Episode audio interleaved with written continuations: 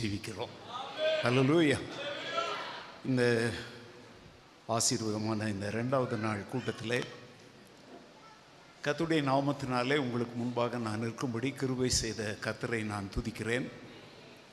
நேற்றைய தினத்தின் கூட்டங்கள் மிகவும் ஆசீர்வாதமாக இருந்தது என்பதை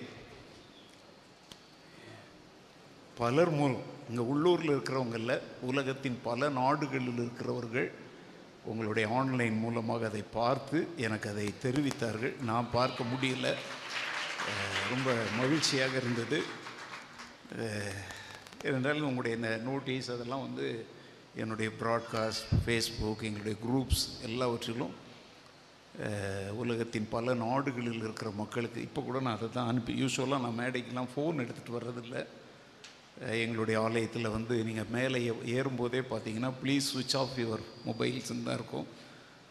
எதற்காக இங்கே வந்து நான் ஃபோன் யூஸ் பண்ணேன் அப்படின்னா வேக வேகமாக அந்த குழுக்களில் இங்கே நடக்கிறதே அவங்களுக்கு நான் அந்த லிங்க்கை அனுப்புனேன்.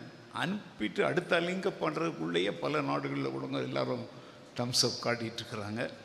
நேற்றைக்கு பாஸ்டர் மணிவண்ணன் அவர்களை கத்தர் பயன்படுத்தினதை அறிந்து நான் கத்தரை துதிக்கிறேன்.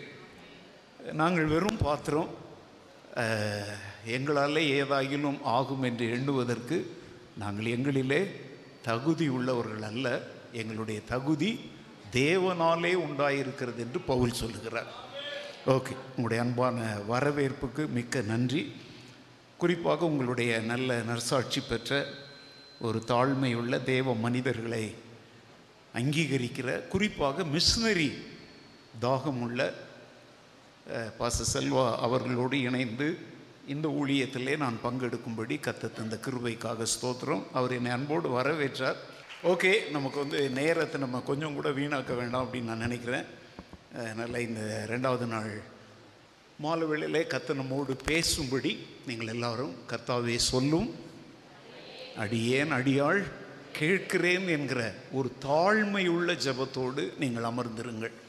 நம்முடைய ஆண்டவர் பேசும் தெய்வம். அவர் பேசாத கல்லோ மரமோ அல்ல கேட்க விரும்புகிற எல்லாரோடும் அவர் பேசுகிறவர். யாரோடு பேசுகிறவர்? கேட்க விரும்புகிற யாவரோடும் பேசுகிறவர். ஹalleluya காது உள்ளவன் எல்லாருக்கும் காது இருக்குது. அப்படின்னா அர்த்தம் என்ன? விருப்பம் உள்ளவன் வாஞ்சை உள்ளவன் தாகம் உள்ளவன் ஏக்கம் உள்ளவன் தரிசனம் உள்ளவன் கேட்க கிடவன் லூயா இங்கே வந்து நான் யார் ஒரு தனிப்பட்ட நபருக்கு நான் பேச வரல. நான் வந்து ஜஸ்ட் ஒரு டேப் ரிகார்டர் மாதிரி. டேப் ரிகார்டரில் ஜீவன் கிடையாது. அதில் பட்டனை ஆன் பண்ண உடனே பர்சுத்தாவி என்னுடைய அபிஷேகம் அங்கே வந்த உடனே உள்ள ஆண்டவர் என்ன ரெக்கார்ட் பண்ணி வச்சுருக்கிறாரோ அது வெளியே வரும். ரைஸ்லால் எப்பவுமே ஊழியக்காரங்க பிரசவம் பண்ணும்போது நீங்கள் அவங்க மூஞ்சையே பார்க்கக்கூடாது. இங்கே உள்ளே இருக்கிறது எங்களுடைய வார்த்தைகள் அல்ல. சில சமயத்தில் உயிரற்ற பிரசங்கங்களாய் சிலவை மாறி போவதற்கு காரணம் என்னன்னா இங்கேருந்து புறப்படுது. பிரசங்கம் எங்கேருந்து புறப்படுது? இங்கேருந்து புறப்பட்டால் அது மூளையைத்தான் தொடும். ஆனால் ஆத்துமாவிலிருந்து புறப்படுகிற பிரசங்கங்கள் ஆத்துமாக்களை அசைக்கும். இந்த ராத்திரி வேளையில் நீங்கள் மூளையை தொடுகிற பிரசங்கத்தை கேட்க வந்திருக்கிறீங்களா? இல்லை ஆத்துமாவை அசைக்கிற பிரசங்கத்தை கேட்க வந்திருக்கிறீங்களா? அல்லேலுயா. அல்லேலுயா. கண்களை மூடுவோம். இல்லை ஆண்டவர் நோக்கி நாம் கேட்போம். பேசும் ஆண்டவரே நீர் பேசும் நாங்கள் கேட்கிறோம். பேசும் பேசும் ஜபம் செய்யும் போது ஆண்டவா பிரியமானதை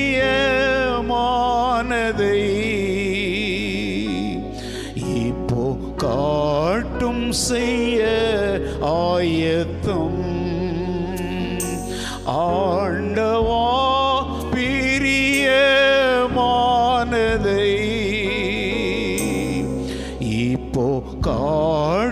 செய்ய ஆயத்தம். என்னோடு சேர்ந்து எல்லாரும் பாடுவீங்களா? பேசும் பேசும் ஜெபம் செய்யும் போது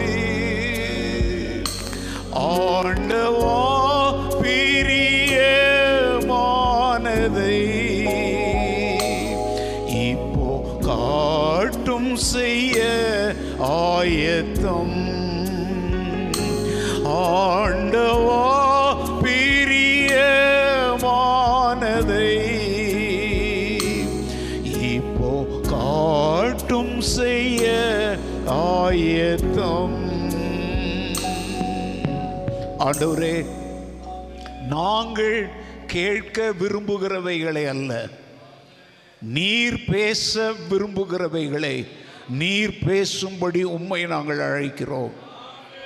எங்களுடைய காதுகளை அல்ல.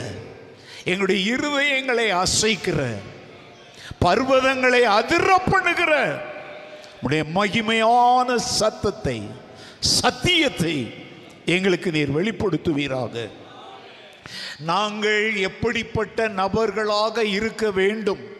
எங்களுடைய சபை எப்படிப்பட்ட சபையாக இருக்க வேண்டும் என்று நீர் விரும்புகிறீரோ?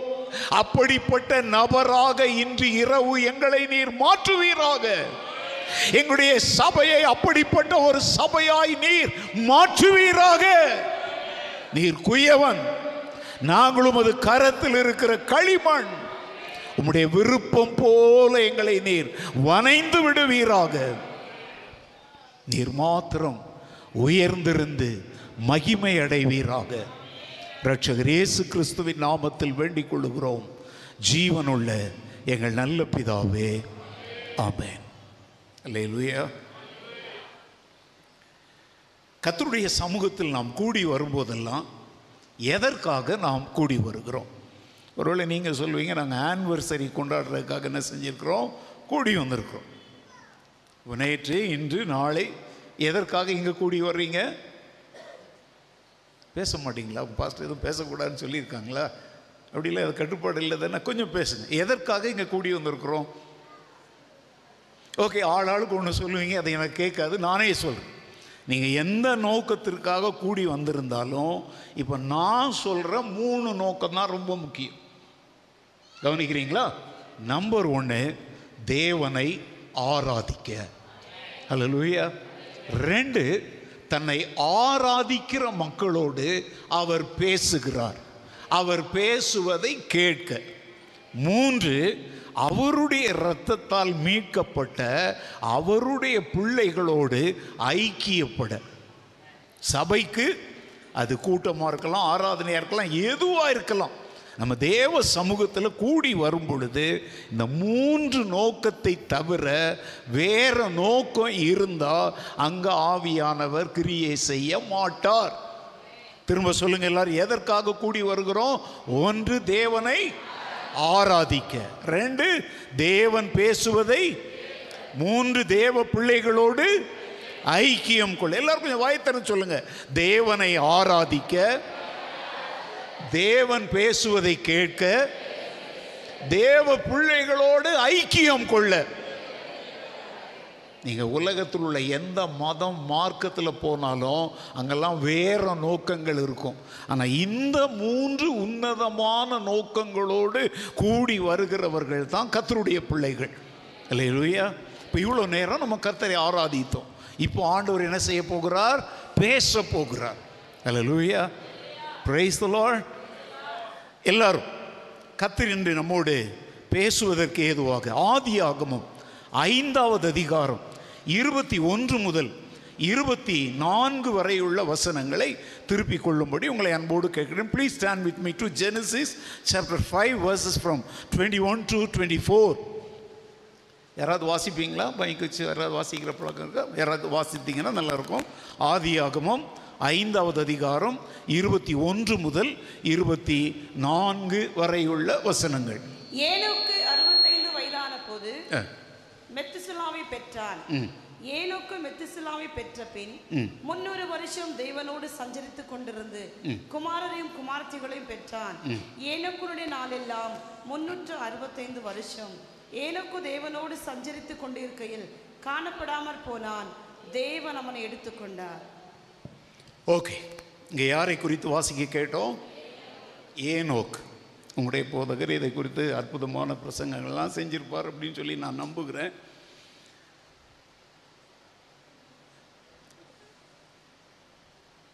இந்த வேத பகுதியிலிருந்து வாக்கிங் வித் காட் தேவனோடு நடக்குதல். என்கிற தலைப்பிலே சில சத்தியங்களை உங்களுக்கு முன்பாக நான் வைக்க விரும்புகிறேன் ஏனோக்கு தேவனோடு சஞ்சரித்து கொண்டிருந்தான். அவன் அப்படி சஞ்சரித்து கொண்டிருக்கையில் காணப்படாமல் அவன். காணப்படாமற் போனான் தேவன் ஏன். ஏன் காணப்படாமற் போனான் தேவன் அவனை என்ன செய்தார் எடுத்துக்கொண்டார் இன்றைக்கு திருச்சபைக்கு இருக்கிற நம்பிக்கை என்னங்க? நமக்கு இருக்கிற மகிமையான நம்பிக்கை என்ன? What is the glorious hope as a church we have ஒரே ஒரு நம்பிக்கை தான். நல்ல அரசாங்கங்கள் வரப்போகுது. பெரிய பெரிய தலைவர்கள் எழும்ப போகிறாங்க நம்ம பிரம்மாண்டமான ஒரு ஆயிரக்கணக்கான பேர் உட்கார்ற ஆலயம் கட்ட போகிறோம் இதுதான் நம்முடைய நம்பிக்கையா? கிறிஸ்தவர்களுக்கு தேவ பிள்ளைகளுக்கு இருக்கிற ஒரு மாபெரும் மகிமையான நம்பிக்கை என்ன சொல்லுங்க? கர்த்தருடைய வருகை. ஓகே அவர் வருவார். அதில் நடக்க போகிற முக்கியமான சம்பவம் என்ன சொல்லுங்க? நான் அவரோடு இருக்கும்படி எடுத்துக்கொள்ளப்படுவேன். ஹalleluya இதை தவிர திருச்சபைக்கு மகிமையான நம்பிக்கை வேறு ஒன்றும் இல்லை. அல்லேலூயா. அதற்காக தாங்க இந்த திருச்சபையே காத்து கொண்டிருக்குது. அந்த கால பக்தர்கள் பாடினாங்க எட்டி எட்டி உம்மை அண்ணாந்து பார்த்து கண் பூத்து போகுதே.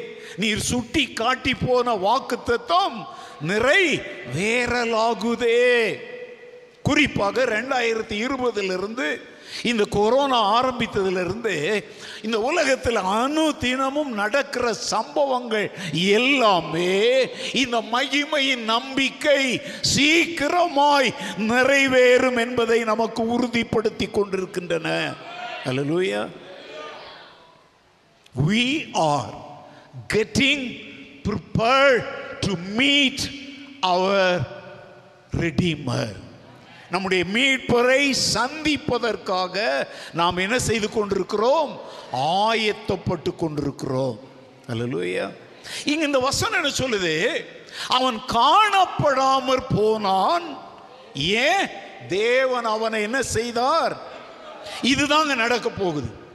ஒரு நாள் திருச்சபை பிள்ளைகளாகிய தேவனுடைய இரத்தத்தால் மீட்கப்பட்ட அவருடைய பிள்ளைகளாகி நாம் எல்லாரும் காணப்படாமற் போக போகிறோம். ஹலலூயா ஏன் இந்த உலகம் தெரியாம தவிக்கும்? எங்க போனாங்க? எங்க போனாங்க? தலைப்பு செய்திகள் எல்லாம் அவங்கள காணோம் இவங்கள காணோம் ஐம்பது பேரை காணோம் நூறு பேரை காணோம். வேலைக்கு போன புருஷன் திரும்பி வரல. மனைவி போய் போலீஸ் ஸ்டேஷனில் கம்ப்ளைண்ட் கொடுப்போம் என் புருஷன் எங்கே போனான்னு தெரில வரல. போலீஸ்காரன் தலையை பிச்சிட்டு உட்காந்துருப்போம் ஏன்னா எல்லா கம்ப்ளைண்ட்டுமே என்ன கம்ப்ளைண்ட் தான்? என் பிள்ளைங்களை காணும் என் மனைவியை காணோம் என் புருஷனை காணும் அவங்கள காணும் இவங்களை காணோம். எல்லா துப்பறி ஏஜென்சிகளும் தலையை பிச்சுக்கிட்டு தேடினாலும் அவங்களால கண்டுபிடிக்க முடியாது. ஏன்னா அவங்க காணாம போகல. தேவன் அவர்களை எடுத்துக்கொண்டார். அல்லேலூயா. ஹalleluya இந்த நம்பிக்கை தாங்க செத்து போன நம்முடைய சரீரங்களுக்கு ஆவிக்கு ஒரு புது பலனை கொண்டு வருகிறது. அல்லேலூயா.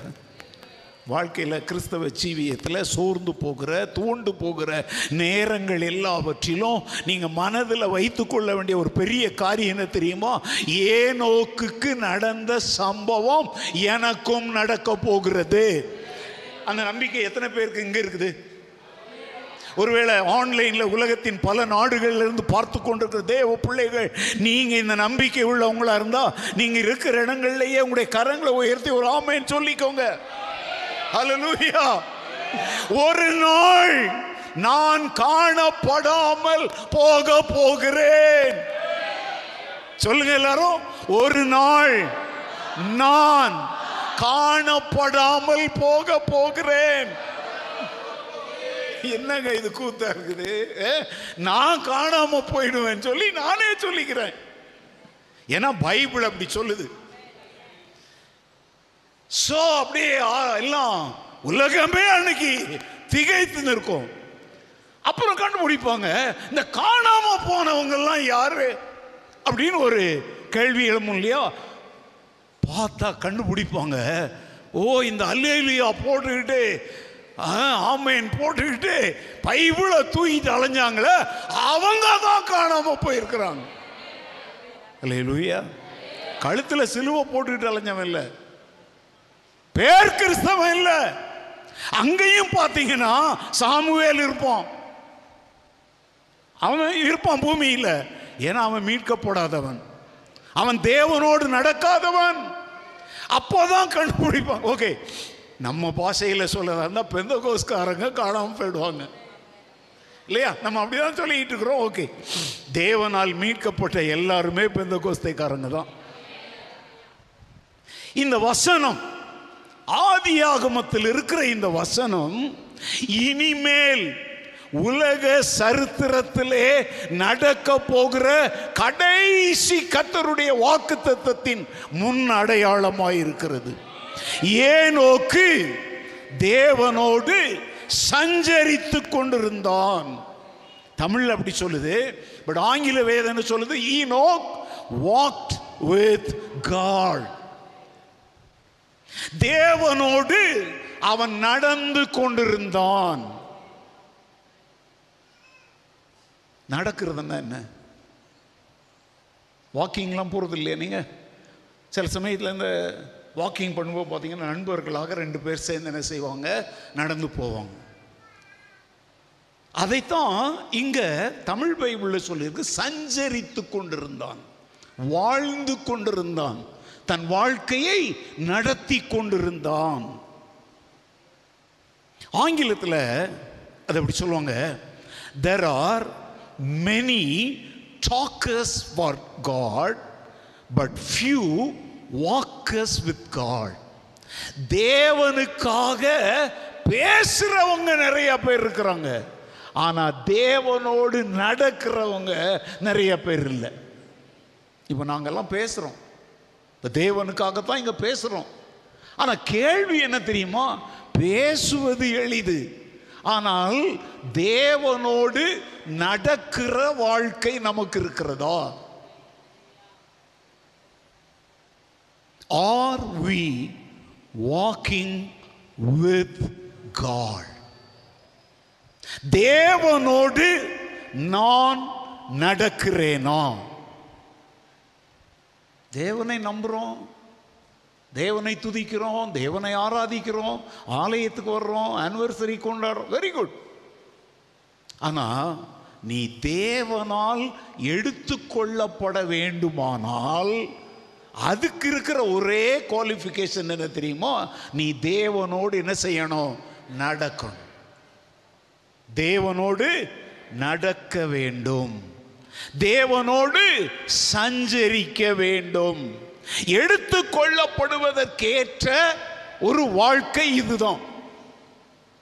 Unless until we walk with God, we have no hope of being with God.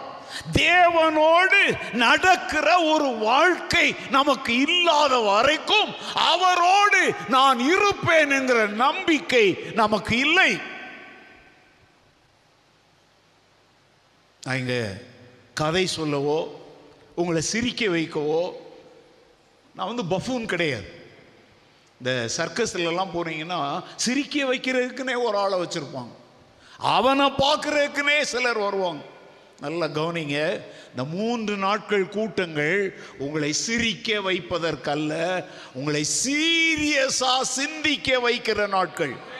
இல்லையா உடைய பாஸ்டர் வந்து இந்த நாட்களை கொஞ்சம் முந்தி வச்சதுனால இங்கே நான் நிற்கிறேன் டேட் வந்து வேறு டேட் ஆக்சுவலாக அதுக்கப்புறம் நான் வந்து பாஸ்டருடைய மகனுக்கு அனுப்புனேன் என்னால் வர முடியாது என்னை மன்னிச்சுக்கோங்கன்னு சொல்லி. அதுக்கப்புறம் அவங்க சொன்னாங்க இந்த நாட்களை நாங்கள் என்ன பண்ணுறோம் இந்த ஹால் வந்து எங்களுக்கு கிடைப்பதில் சற்று பிரச்சனைகள் இருந்ததுனால இதை நாங்கள் முன்கூட்டி வைக்கிறோம் அப்படின்ன உடனே எனக்கு வசதி ஆயிடுச்சு அப்படின்னா நான் என்ன சொல்கிறேன் தெரியுமா? இப்போது நான் இங்கே வந்து உங்கள் பாஸ்டருடைய சித்தப்படியும் நான் நிற்கலை ஏன் சித்தப்படியும் நான் நிற்கலை இன்றைக்கு நான் சொல்ல போகிற இந்த செய்தியை நீங்க கேட்கணுங்கிறது தேவ சித்தம். அதனால அவர் என்னை கொண்டாந்து நிறுத்தி இருக்கிறார். லூயா கடந்த எங்களுடைய திருச்சபையில் நான் பிரசங்கித்து ரெண்டு வாரங்கள் ஆயிற்று ரெண்டு வாரம் நான் பிரசங்கிக்கல. ஏன்னா படுத்த படுக்கையாக இருந்தேன் கடுமையான சுகவீனத்தில் தொடர்ச்சியாக ரெண்டு ஞாயிற்றுக்கிழமைகள் நான் பிரசங்கிக்காமல் இருந்தது இதுதான் முதல் முறை.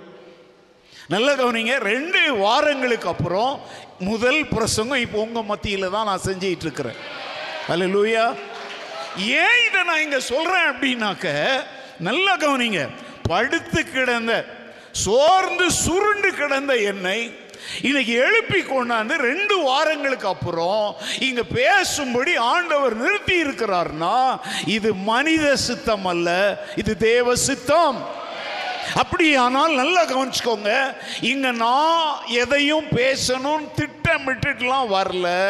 இப்ப நான் பேசி கொண்டிருக்கிற வார்த்தைகள் உங்களுக்காக தேவன் ஆயத்தம் செய்த வார்த்தைகள். நீங்க தேவனை குறித்து தேவனுக்காக பேசுகிற மக்களா அல்லது தேவனோடு நடக்கிற மக்களா? தேவனை குறித்து பேசணும். அவர் தான் சொன்னார் உலகம் எங்கும் போய் சகல சிருஷ்டிகளுக்கும் சுவிசேஷத்தை என்ன செய்ய சொன்னார்? பேச சொன்னார். பிரசங்கிக்கங்கிறத என்ன எடுத்துக்கலாம். பேசணும். There are many talkers for God. இன்னைக்கு ஆண்டவருக்காக நிறைய பேர் பேசுறாங்க. அவரால் அனுப்பப்பட்டவங்களும் பேசுறாங்க. அவரால் அனுப்பப்படாமல் சுயமாக போய் பேசுறவங்களும் இருக்கிறாங்க. ஆனா இங்க கேள்வி whether there are any walkers with God தேவனோடு நடக்கிற யாராவது இருக்கிறாங்களாங்கிறது தான் இன்றைக்கு கேள்வி.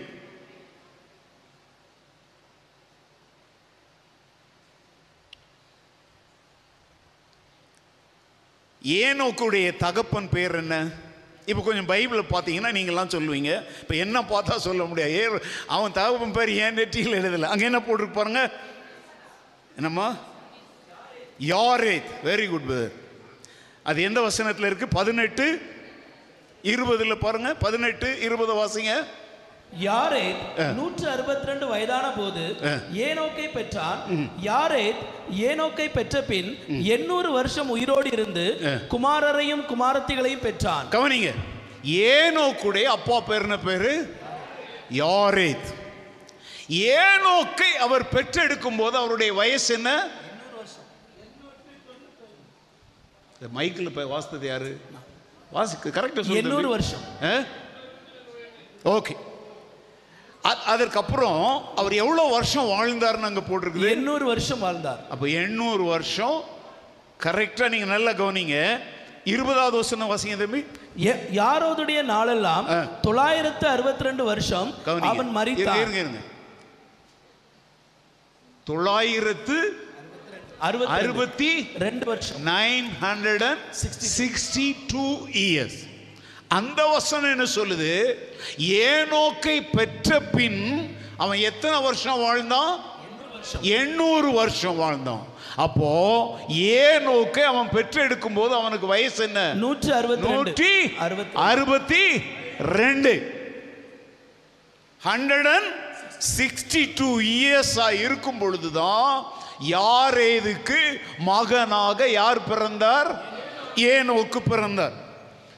ரொம்ப பிள்ளைங்களாம் யோசிக்க என்னடா பள்ளிக்கூடத்துலையும் கணக்கு இங்கேயும் வந்தா கணக்கா? அதுதான் ரொம்ப முக்கியம். கணக்கா இல்லைன்னா கைவிடப்பட்டுருவோம். ஓகே இப்போ நம்ம யாரை பற்றி பார்க்குறோம்? யாரேத். யார் அவர்? ஏனோக்குடைய தகப்பன். அப்பா. அவருக்கு எத்தனை வயசா இருக்கும் போது ஏனோக்கை பெற்றார்? நூற்றி அறுபத்தி ரெண்டு. அதுக்கப்புறம் எத்தனை வருஷம் வாழ்ந்தார்? எண்ணூறு வருஷம். மொத்தம் அவருடைய வயசு என்ன? தொள்ளாயிரத்தி அறுபத்தி தொள்ளாயிரத்தி அறுபத்தி ரெண்டு ஓகே நம்பர் ஒன் அவருடைய மகன் நல்லா கவனிங்க. யார்? ஏனோக்கு. ஏனோக்குக்கு ஒரு மகன் பிறந்தார். அவருடைய பேர் என்ன தெரியுமா? வசனம் இருபத்தி ஏழு பாருங்க. மெத்துசலாவுடைய நாளெல்லாம். தொள்ளாயிரத்தி அறுபத்தொன்பது வருஷம் அவன் மரித்தான் தொள்ளாயிரத்தி அறுபத்தொன்பது. Nine hundred and sixty nine years பைபிளில் அதிக வருடங்கள் வாழ்ந்ததாக குறிப்பிடப்பட்டிருக்கிற மனிதன் பேர் என்ன பேரு? மெத்தூசலம். கவனிங்க. தாத்தா எத்தனை வருஷம் வாழ்ந்தாரு? தொள்ளாயிரத்தி அறுபத்தி ரெண்டு வருஷம். பேரன் மெத்தூசலா எத்தனை வருஷம் வாழ்ந்தாரு? தொள்ளாயிரத்தி அறுபத்தி ஒன்பது. ஒன்பது வருஷம். நடுவில் இப்ப யார் இருக்கிறா? நம்ம கதாநாயகன் ஏனோக்கு இருக்கிறார். ஏனோக்கு எவ்வளவு வருஷம் வாழ்ந்தார் அப்படிங்கிறது உங்களுக்கு தெரியுமா? சொல்லுங்க. முன்னூற்றி ஐந்து. முன்னூற்று அறுபத்தி ஐந்து. ஐந்து வருடங்கள். கவனிங்க. அறுபத்தி ஐந்து வயதாயிருக்கையில் ஏனோக்கு தேவனோடு நடக்க ஆரம்பித்தார். அதன் பின்பு முன்னூறு வருஷம் அவர் உயிரோடு இருந்து பிள்ளைகளை பெற்றார் குடும்ப வாழ்வை நடத்தினார் தேவனோடு என்ன செய்து கொண்டிருந்தார்? ஓகே. இப்போ மூணு பேரை நம்ம பார்த்துருக்குறோம். யாரே யார் அவரு? ஏனோக்குடைய அப்பா. அவர் வாழ்ந்த வருஷம் எத்தனை? தொள்ளாயிரத்தி அறுபத்தி ரெண்டு. இப்போ ஏனோக்க விட்டுருங்க. அவருடைய மகன் யாரு? மெத்துசலா. அவர் வாழ்ந்த வருஷங்கள் எவ்வளவு? தொள்ளாயிரத்தி தொள்ளாயிரத்தி அறுபத்தி ஒன்பது. நடுவில் ஏனோக்குடைய வாழ்க்கையை பார்க்கிறோம். அவர் முன்னூற்று அறுபத்தி ஐந்து வருஷம் தான் வாழ்ந்தார். கிட்டத்தட்ட அறுநூறு வருஷங்கள் வித்தியாசம்னு வச்சுக்கோங்க ரவுண்டா சொல்றேன். ஏனோக்குடைய அப்பா தொள்ளாயிரத்தி அறுபத்தி ரெண்டு வருஷம் வாழ்ந்தார். ஏனோக்குடைய மகன் தொள்ளாயிரத்தி ஆனா இவர் எவ்வளவு வருஷம் தான் வாழ்ந்தார்? முன்னூற்று ஆனா யாரை இதை பற்றிய வரலாறு அங்க ரொம்ப இல்லை. ஏனோக்கை பற்றிய சரித்திரம் அங்க வைரத்தினால் பதிக்கப்பட்டது போல எழுதப்பட்டிருக்கிறது. அதை இப்ப இன்னும் புரிஞ்சுக்கும்படி உங்களுக்கு நான் சொல்லித்தரேன். இருபது இருபத்தி ஏழு திரும்பவும் வாசிங்க. ஆதியாகமம் ஐந்து இருபது இருபத்தி யாரேதுடைய நாளெல்லாம். தொள்ளாயிரத்தி அறுபத்தி ரெண்டு வருஷம். அவன் மரித்தான். கவனிங்க. தொள்ளாயிரத்தி அறுபத்தி ரெண்டு வருஷம் அவன் மரித்தான். சொல்லுங்க எல்லாரும் என்ன செய்தான்? இருபத்தி ஏழு? மெத்துசலாவுடைய நாளெல்லாம். தொள்ளாயிரத்தி அறுபத்தி ஒன்பது வருஷம். அவன் மரித்தான். அவன்? இந்த வார்த்தை எல்லாரும் கவனிங்க. யாரேதுனுடைய வருஷங்கள் எல்லாம் தொள்ளாயிரத்தி அறுபத்தி ரெண்டு. ஆனால் அவன் மரித்தான். மெத்தூசலாவின் வாழ்நாள் காலம் தொள்ளாயிரத்தி அறுபத்தி ஒன்பது. ஆனா வசன் என்ன சொல்லுது? அவன் மரித்தான். ஆனா ஏனோக்கை பற்றி என்ன சொல்லு தெரியுமா? அவன் முன்னூற்றி அறுபத்தி ஐந்து வருஷம்தான் வாழ்ந்தான். ஆனா அவன் மறிக்கல. அவன் எடுத்துக்கொள்ளப்பட்டான் ஹalleluya! இதுதாங்க மகிமையின் நம்பிக்கை. அல்லேலூயா நீ எவ்வளவு காலம் வாழ்ந்த? என்பது முக்கியம் அல்ல. நீ யாரோடு வாழ்ந்தாய் என்பதுதான் முக்கியம். கவனிக்கிறீங்களா எல்லாரும்? நீ எவ்வளவு காலம் வாழ்ந்தாய் என்பது அல்ல வரலாறு. யாரோடு வாழ்ந்தாய் என்பதுதான் வரலாறு. இல்லையா கொஞ்சம் புரிஞ்சுக்கோங்க. ஏன் நான் பேசுற தமிழ் புரியுது தானே? எவ்வளவு காலம் வாழ்ந்தோம் என்பது சரித்திரம் அல்ல. யாரோடு வாழ்ந்தோம் என்பதுதான் சரித்திரம்.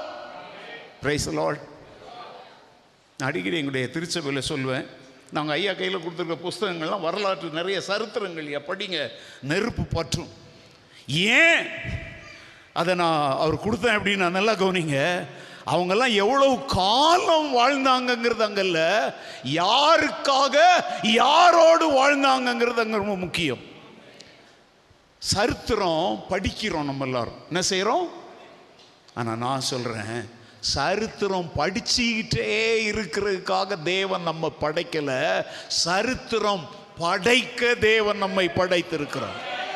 அல்லேலூயா சரித்திரம் படிக்க அல்ல சரித்திரம் படைக்க தேவன் என்னை படைத்திருக்கிறார். அல்லேலூயா தொள்ளாயிரத்தி அறுபத்தி ரெண்டு வருஷம் வாழ்ந்தான். இங்க பைபிள் சொல்லுது அவன் மறித்தான் தொள்ளாயிரத்தி அறுபத்தி ஒன்பது வருஷம் வாழ்ந்தான் அவன் மறித்தான் முன்னூற்றி அறுபத்தி ஐந்து வருஷம் தான் ஏனோக்கு வாழ்ந்தான். ஆனால் தேவன் அவனை எடுத்துக்கொண்டார் மரணத்தை காணாமலேயே நித்தியத்திற்குள் பிரவேசித்தான். திருச்சபைக்கு இருக்கிற நம்பிக்கை இதுதாங்க. இது இருபத்தோரு வருஷ திருச்சபை. இன்னைக்கு நான் வந்து இலங்கையில் ஒரு திருச்சபைக்கு போயிருந்தேன். அங்கே ஆனிவர்சரியில் இருநூற்று நாலாவது ஆண்டு விழா. அந்த திருச்சபை கட்டப்பட்டு எத்தனை வருஷம் ஆயிடுச்சு? இருநூற்று நாலாவது வருட ஆனிவர்சரியில் என்ன பிரசவம் பண்ண கூப்பிட்டுருந்தாங்க. இப்போ அந்த இலங்கை அங்கே அந்த பர்டிகுலரில் இருக்கிற அவங்க கூட அதை பார்த்துட்டு இருப்பாங்க. இருநூற்று நாலு. இந்த திருச்சபை இருபத்தி ஒன்று. கவனிங்க இருநூத்தி நாலா இருபத்தி ஒன்றா என்பது சரித்திரம் அல்ல. நாம் வாழ்ந்த காலத்திலே யாரோடு வாழ்ந்தோம்? யாருக்காக வாழ்ந்தோம்? நம்முடைய முடிவு என்ன என்பது தாங்க சரித்திரம் பிரைஸ் கொஞ்சம் இன்னைக்கு நல்லா கொஞ்சம் ஆழமாக கவனிங்க. ஒரு காரியத்தின் துவக்கத்தை பார்க்கிலும் அதன் முடிவே நல்லது. இப்போ இந்த தொள்ளாயிரத்தி அறுபத்தி ரெண்டு தொள்ளாயிரத்தி அறுபத்தி ஒன்பதெல்லாம் சும்மா ரொம்ப பிரம்மாண்டமாக தான் இருக்குது. ஐயோப்பா இவ்வளோ வருஷம் வாழ்ந்தாங்களா? ஆனால் முடிவு எப்படி இருக்குது? மாறித்தான் மண்ணுக்கு போனாங்க ஆனால் இவன் வெறும் முன்னூற்றி. நமக்கு வந்து அது பெரிய வருடமாக இருக்கலாம். ஆனால் அந்த காலகட்டத்தில் முந்நூற்றி அறுபத்தைந்தெல்லாம் ரொம்ப சாதாரணமான வயது ஆனால் அவன் மறித்தான் பைபிள் சொல்லலைங்க. பைபிள் என்ன சொல்லுது? அவன் காணப்படாமற் போனான் தேவன் அவனை எடுத்துக்கொண்டார் a remarkable life Enoch lived ஒரு குறிப்பிடத்தக்க ஒரு சரித்திரம் படைக்கிற வாழ்க்கையை யார் நடத்தினா? ஏனோக்கு நடத்தினார். இதிலிருந்து இன்றைக்கு ஆண்டவர் எனக்கு என்ன சொல்ல விரும்புகிறார்? யார் எதை பற்றி பிரசவம் பண்ண வரல நானே? மெத்துசலாவை பற்றி பிரசங்கம் பண்ண வரல நானே? ஏன்? ஏன் நோக்கை பற்றி கூட நான் பிரசங்கம் பண்ண வரல. இதிலிருந்து நானும் நீங்களும் எப்படி வாழ வேண்டும் என்று தேவன் விரும்புகிறார் என்பதை கற்றுக்கொள்ள நாம் இங்க அமர்ந்திருக்கிறோம். அல்லேலூயா. இந்த ஹனி பீ இருக்குது பார்த்தீங்களா தேனி. தேனி. தேனியில் வந்து ரெண்டு இருக்கு இல்லையா? ஆணி ஈ பெண் ஈன்னு இருக்குது நீங்கள் அதனுடைய வரலாற்றெல்லாம் ஆராய்ந்து பார்த்தீங்கன்னா தேன் கூட்டில் வந்து சில தேனீக்கள் அங்கேயே தான் இருக்கும். அது அந்த கூட்டை விட்டு என்ன செய்யாது? போகாது. அந்த ஈக்கள் எது தெரியுமோ? ஆண் ஆண் ஈக்கள். மேல். இந்த பூக்களில் போய் தேனை சேகரித்துட்டு வருது பார்த்தீங்களா அதெல்லாம் ஆண் ஈக்கள் அல்ல. அது என்னது? பெண் பெண் ஈக்கள். இது வரைக்கும் உங்களுக்கு தெரியாதுல்ல? ஆமாம் பெண்களை பற்றி தான்மா பேசுகிறேன் நீங்கள் ஏன் முகத்தை தூக்கி வச்சுட்டு இருக்கிறீங்க? உழைக்கிற வர்க்கம். வெளியே இருந்து உள்ளே கொண்டாந்து சேர்க்கிற வர்க்கம். இந்த தேனீக்களை பற்றிய வரலாறு அப்படி சொல்லுதுங்க. ஆண் ஈக்கள் வெளியே போய் ஒரு சொட்டு தேனை கூட அது என்ன செய்யாது? கொண்டு வராது. பெண் ஈக்கள் தான் தேனை கொண்டாந்து கூட்டில் வைக்கும். இந்த ஆண் ஈக்கள்லாம் மீசையை முறுக்கிக்கிட்டு அதை சாப்பிட்டுக்கிட்டு அங்கே உட்காந்துருக்கும் எனக்கு முறுக்கிறதுக்கு மீசை இல்லை இருக்கிறவங்க முறுக்கிக்கும்.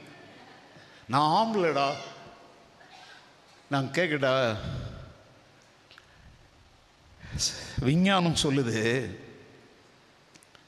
இந்த பெண் ஈக்கள் இருக்குது பெண் பெண் ஈக்கள்.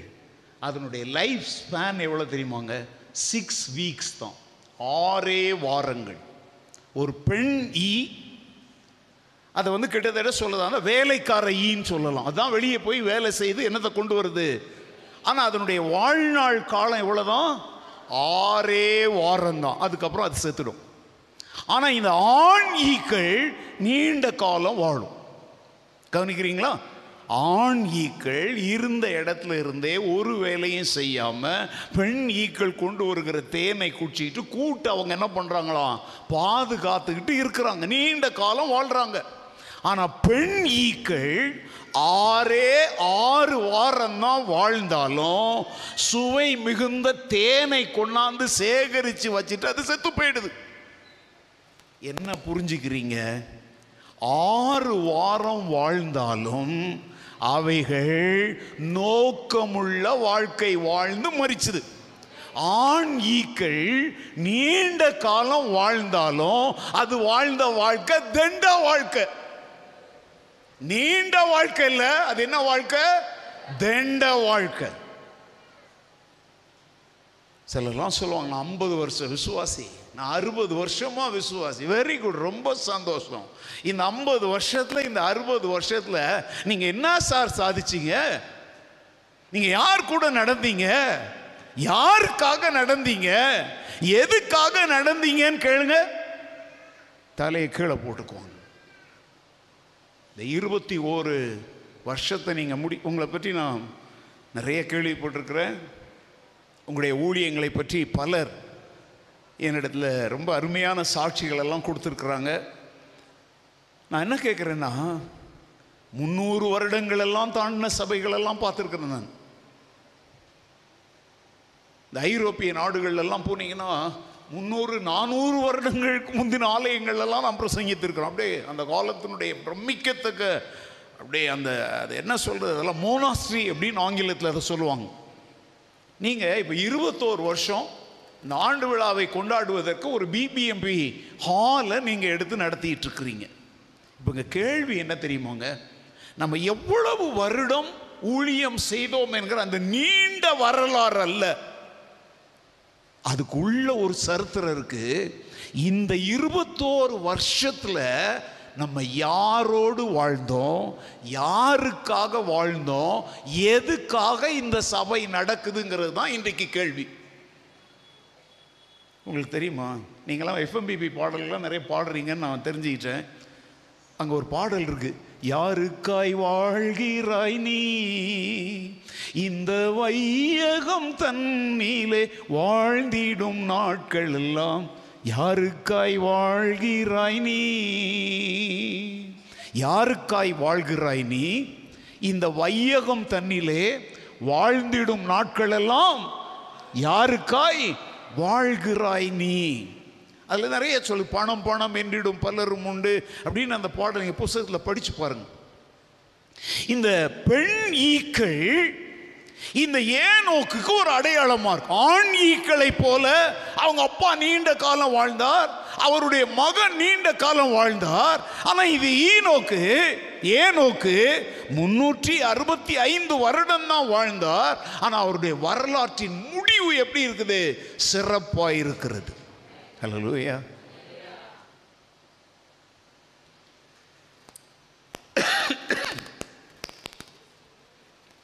இருபத்தி ரெண்டாவது வசனத்தை வாசிங்க. Verse 22 ஏனோக்கு மெத்துசிலாவை பெற்ற பின் முன்னூறு வருஷம் தேவனோடே சஞ்சரித்து கொண்டிருந்து குமாரரையும் குமாரத்திகளையும் பெற்றான். மெத்துசலாவை பெற்ற பின்பு எத்தனை வருஷம் வாழ்ந்தான்? அப்பா அவன் மகனை பெறும்பொழுது அவனுக்கு வயது என்ன? முன்னூ எங்க முன்னூத்தி அறுபத்தி ஐந்து வருடம் வாழ்ந்தான். மகனை பெற்ற பின்பு முன்னூறு வருஷம் வாழ்ந்தான்னா மகனை பெறும்போதும் வயது என்ன? அறுபது. அறுபத்தி ஐந்து வயது. அப்படின்னா நம்ம இப்படி எடுத்துக்கலாமா? அறுபத்தி ஐந்து வயதுல ஏனோக்கு தேவனோடு என்ன செய்ய துவங்கினார்? சஞ்சரிக்க துவங்கினார். எவ்வளோ வயசில்? அறுபத்தி ஐந்து வயதில்.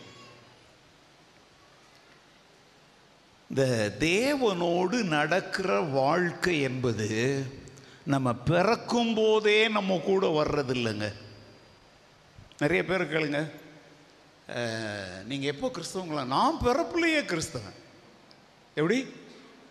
நான்? என்னங்க பேச மாட்டீங்க நான் பிறப்புலையே கிறிஸ்தவன். அது எப்படிங்க பிறப்புலையே கிறிஸ்தவங்களா நீங்கள் ஒரு பிள்ளை இருங்க ஒரு பிள்ளை பிறக்குது. நீங்கள் வந்து ஒருத்தருக்கு எஸ்எம்எஸோ ஒரு வாட்ஸ்அப் மெசேஜோ அனுப்புகிறீங்க ஒரு கிறிஸ்டியன் பாய் பிறந்திருக்கிறோம் ஒரு கிறிஸ்டியன் கேர்ள் பிறந்திருக்கிறான்னு அனுப்புவீங்க. பாய் பேபி கேர்ள் பேபின்னு தானே இப்போ சொல்கிறோம் சொல்லுங்கள் அப்போ பிறக்கும்போதே நான் கிறிஸ்தவனாக பிறந்தேன்றீங்களா அது வந்து அண்ட புழுகு ஆகாச புழுகு தானே? சொல்லுங்கள் நான் பிறப்புலையே கிறிஸ்தவன். எங்கள் தாத்தா தான் இந்த சர்ச்சையை கட்டினார். இருக்கட்டும். சர்ச் அவர் கட்டிட்டு போட்டோம் நீ பிறக்கும் போது யாரா பிறக்க முடியாது? கிறிஸ்தவனாலாம் பிறக்க முடியாது. எவனும் பிறக்கும் போது நல்லா கவனிச்சுக்கோங்க ரெண்டே ரெண்டு தான் பிறக்கும். ஒன்று ஆண் பிள்ளை பிறக்கும் அல்லது சொல்லுங்க. வேற எதுவும் பிறக்காது. இன்னைக்கு உலகத்தில் ஜாதிகளின் பெயரால் மதத்தின் பெயரால் என்ன என்ன நடக்குதுங்கிறதெல்லாம் நீங்கள் உற்று பார்த்தீங்கன்னா கண்ணில் கண்ணீர் வராது கண்ணில் ரத்தம் வரும். நாம் வாழுகிற இந்த மாநிலத்தில் இன்றைக்கு நடக்கிற சங்கதிகளை கொஞ்சம் உற்று கவனித்தீங்க அப்படின்னா இஸ்ரவேல் ஜனங்களுக்காக எரேமியா புலம்புனது போல ஆஹா என் தலை தண்ணீரும் என் கண்கள் கண்ணீர் ஊற்றுமானால் நலமாய் இருக்கும் என் ஜனமாகிய குமாரத்தி அடைந்த கேட்டு நிமித்தம் என் ஈரல் இழகி எங்க ஓடுது? தரையில ஓடுது அப்படிங்கிற நிலைமையில நம்ம வாழ்ந்துட்டு இருக்கிறோம் மதத்தின் பெயரால ஜாதியின் பெயரால மத ப- என்னது வழிபாடுகளின் மூலமாக என்னென்னவோ நடந்துட்டு இந்த கர்நாடக மாநிலம் வந்து ரொம்ப ஃபேமஸ் இது வந்து உலகத்தினுடைய பல பகுதினா இது வந்து சாண்டல்வுட் சிட்டி இப்போ ஏன்றெல்லாம் பல நாடுகளில் இருக்கிற என் நண்பர்கள் கேட்குறாங்க pastor is really happening in your city உங்கள் நீங்கள் வாழ்கிற பட்டணத்திலே இதெல்லாம் நடக்குது. சில சமயத்தில் பதில் சொல்ல கஷ்டம். ஏன்னா இது ஒரு பத்து ஆண்டுகளுக்கு முன்னாடி ஒரு பதினைந்து ஆண்டுகளுக்கு முன்னாடிலாம் பார்த்தீங்கன்னா இந்த மாதிரி பிரச்சனைகள்லாம் நிறைய இருந்தது. சின்ன சின்னது எங்கெங்கேயோ இருக்கும். ஆனால் இப்போ வந்து என்ன பிடிச்சி ஆட்டுது? வெறி பிடிச்சி மக்களை ஆட்டுது. உங்களுக்கு தெரியுமான்னு தெரில நேற்று ஒரு மாபெரும் தேவ மனிதன் அவர் இந்த நோட்டீஸை பார்த்துட்டு என்ன சொன்னார் ரூபன் நீ நாளைக்கு அந்த ஸ்டேஜில் போய் பிரசங்கம் பண்ணும் பொழுது உபத்திரவத்தை சந்திப்பதற்கு அந்த மக்களை எழுப்பி விட்டுட்டு வா அப்படின்னு சொன்னார் என்று. உலக புகழ் பெற்ற ஒரு தேவ மனிதர் அவர். அவரை பேரை சொன்னாலும் உங்களுக்கு தெரியாது. அவர் சொன்ன வார்த்தையை நான் சொல்கிறேன்னா இங்கே என்ன நடக்குதுங்கிறத அவங்கெல்லாம் கவனிக்கிறாங்க உலகத்தின் பல பகுதிகளில் இருந்து. உபத்திரவத்தை திருச்சபை சந்திப்பதற்கு திருச்சபையை என்ன பண்ணு? ஆயத்தம் பண்ணு. சடுதியான ஆபத்து வாசல் அருகே வந்திருக்குதுங்க. நீங்களும் நான் நினைக்கிறபடி இப்போ இன்னைக்கு இந்த டேட்டில் நம்ம எல்லாரும் ஃப்ரீயாக இப்படி மைக் வச்சு ஆராதிச்சிட்டு இருக்கிறோம். அடுத்த வாரம் என்ன ஆகும்னு தெரியாது. இன்னும் ரெண்டு வாரத்தில் என்ன ஆகும்னு தெரியாது. படு பயங்கரமான கொடிய சட்டங்களை ஏற்றுவதற்கு துடியோ துடின் துடிச்சிட்டு இருக்கிறாங்க. தெரியுமா உங்களுக்கு?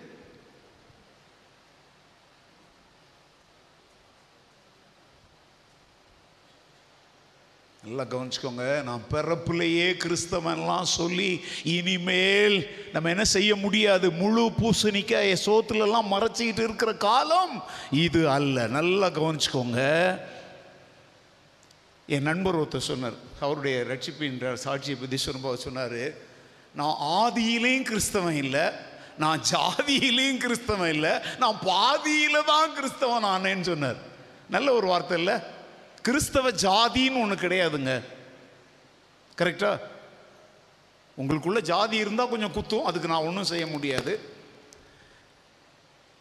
ஆதியிலையும் நான் கிறிஸ்தவனாக பிறக்கலாம். நான் பிறக்கும்போது ஒரு ஆம்பளை பையனாக பிறந்தேன் அல்லது பொம்பளை பிள்ளையாக பிறந்தோம் அவ்வளோதான் ஆனால் நம்ம பாதியில் தாங்க கிறிஸ்தவங்களானோம். என் தாயின் வயிற்றுல நான் பிறந்த பொழுது நான் கிறிஸ்தவனாய் பிறக்கலை. நான் மறுபடியும் பிறந்தேன் பார்த்தீங்களா அதனால தான் நான் கிறிஸ்தவனானேன். ஹலலூயா ஹலலூயா இங்கே யாருமே நல்லா கவனிச்சுக்கோங்க. இங்கே இந்த கட்டடத்துக்கு உள்ள உலகத்தின் எந்த மூலையிலிருந்து கேட்டுக்கொண்டிருக்கிறவங்களுக்கு நான் சொல்கிறேன் நீங்கள் யாருமே பிறப்பினால் கிறிஸ்தவர்கள் ஆனவர்கள் அல்ல உண்மையான கிறிஸ்தவர்கள் மறுபடியும் பிறந்ததினால தான் அவங்க கிறிஸ்தவர்கள். ரட்சிக்கப்பட்ட போதுதான் நீ கிறிஸ்தவன் ஆனாய் நிக்கோதமு யூத மத தலைவர்களில் ஒருவன் இயேசு கிட்ட பேசும் பொழுது நீ மறுபடியும் பிறக்கணும் அப்படின்னு உடனே அவன் கேட்கிறான். நானா? இவ்வளோ பெரிய ஆளியினி எங்கள் எங்க அம்மா வயிற்றுக்குள்ள போய் நான் பிறந்து வருவேனான்னு கோமாளி மாதிரி கேட்குறான். ஆனால் ஆண்டவர் எதை பற்றி பேசினார்? மறுபடியும் பிறப்பதை குறித்து பேசினார். தேவ மக்கள்னா யார் தெரியுமா?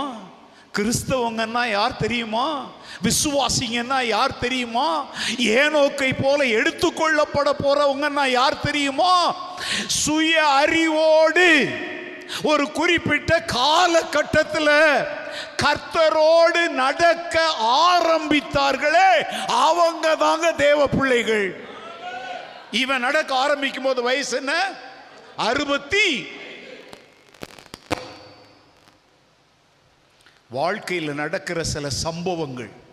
டேர்னிங் பாயிண்ட்ஸ் அது வரைக்கும் யாருக்காகவோ நடந்தோம் யார் கூடயோ நடந்தோம் ஆனால் நம்முடைய வாழ்க்கையில் ஒரு திருப்பு முனை வந்த போதுதான் தேவனுடைய கரத்தை பிடித்து கொண்டு நடக்க ஆரம்பித்தோம். அதுக்கு பேர் தாங்க மறுபடியும் பிறக்கிற வாழ்க்கை. நான் ரட்சிக்கப்பட்டேன் நான் ரட்சிக்கப்பட்டேன் சிலர் சாட்சி சொல்றாங்க. என்ன ரட்சிக்கப்பட்டப்பா? எதுல இருந்து ரட்சிக்கப்பட்ட? இன்னைக்கு கேளுங்க. எனக்கு தீராத வயிற்று வலி இருந்துச்சு. ஒரு கூட்டத்தில் ஒரு ஊழியக்கார் ஜோம் பண்ணும்போது கையை உயர்த்தின என் வயிற்று வலி போயிடுச்சு. அன்னைக்கு நான் ரட்சிக்க வயிற்று வலி போச்சு. நீ எப்படி ரட்சிக்கப்பட்ட? இன்னைக்கு கூட்டங்களில் கையை தூக்கி காட்டுறாங்க பார்த்தீங்களா அதைத்தான் நிறைய பேர் என்னதுன்னு நினச்சிட்டு இருக்கிறாங்க.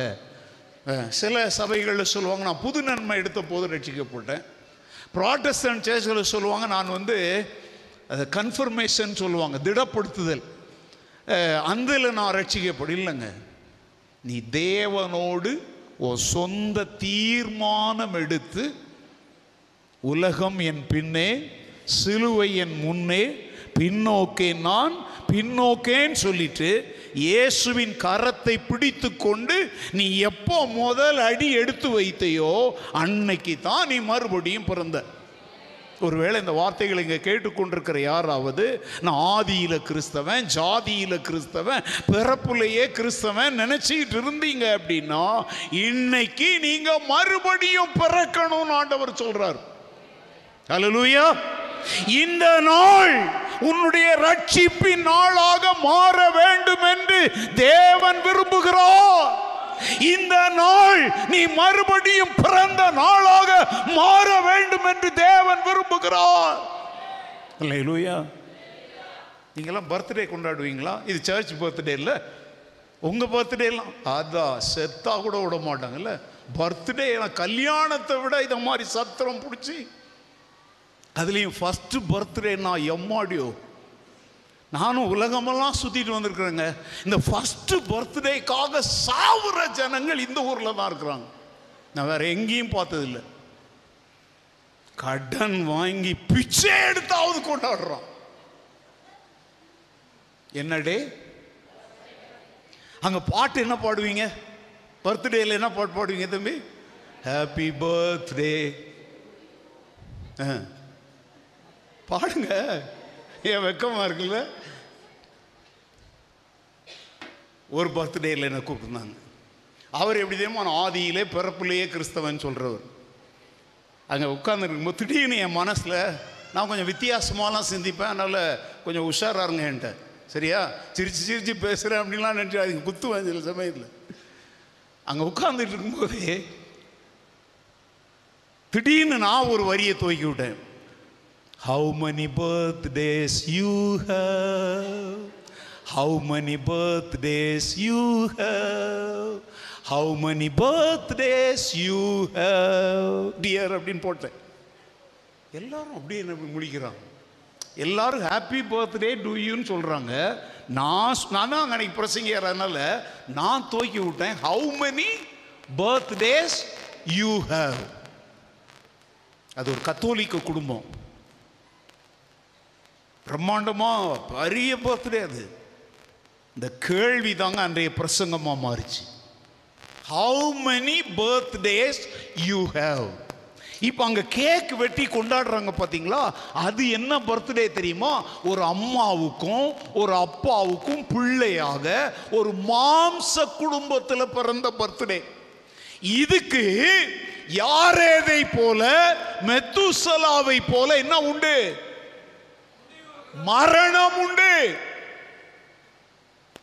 அன்றியும் ஒரே தரம் மறிப்பதும் பின்பு நியாய தீர்ப்படைவதும்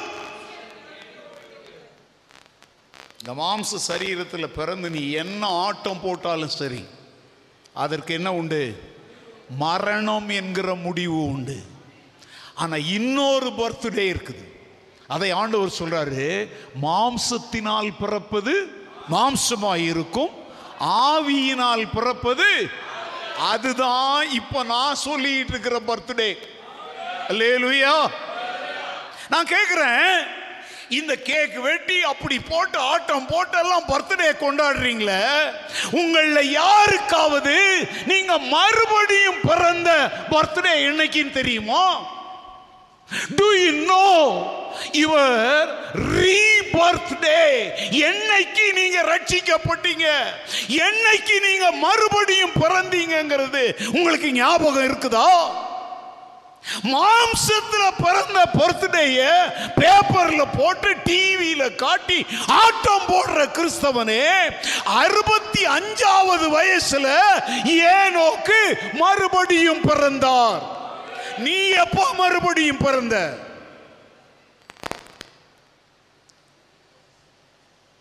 எங்களுடைய திருச்சபையினுடைய பிள்ளைங்க சிலருங்க வந்திருக்கிறாங்க. அவங்களுக்கெல்லாம் தெரியும்.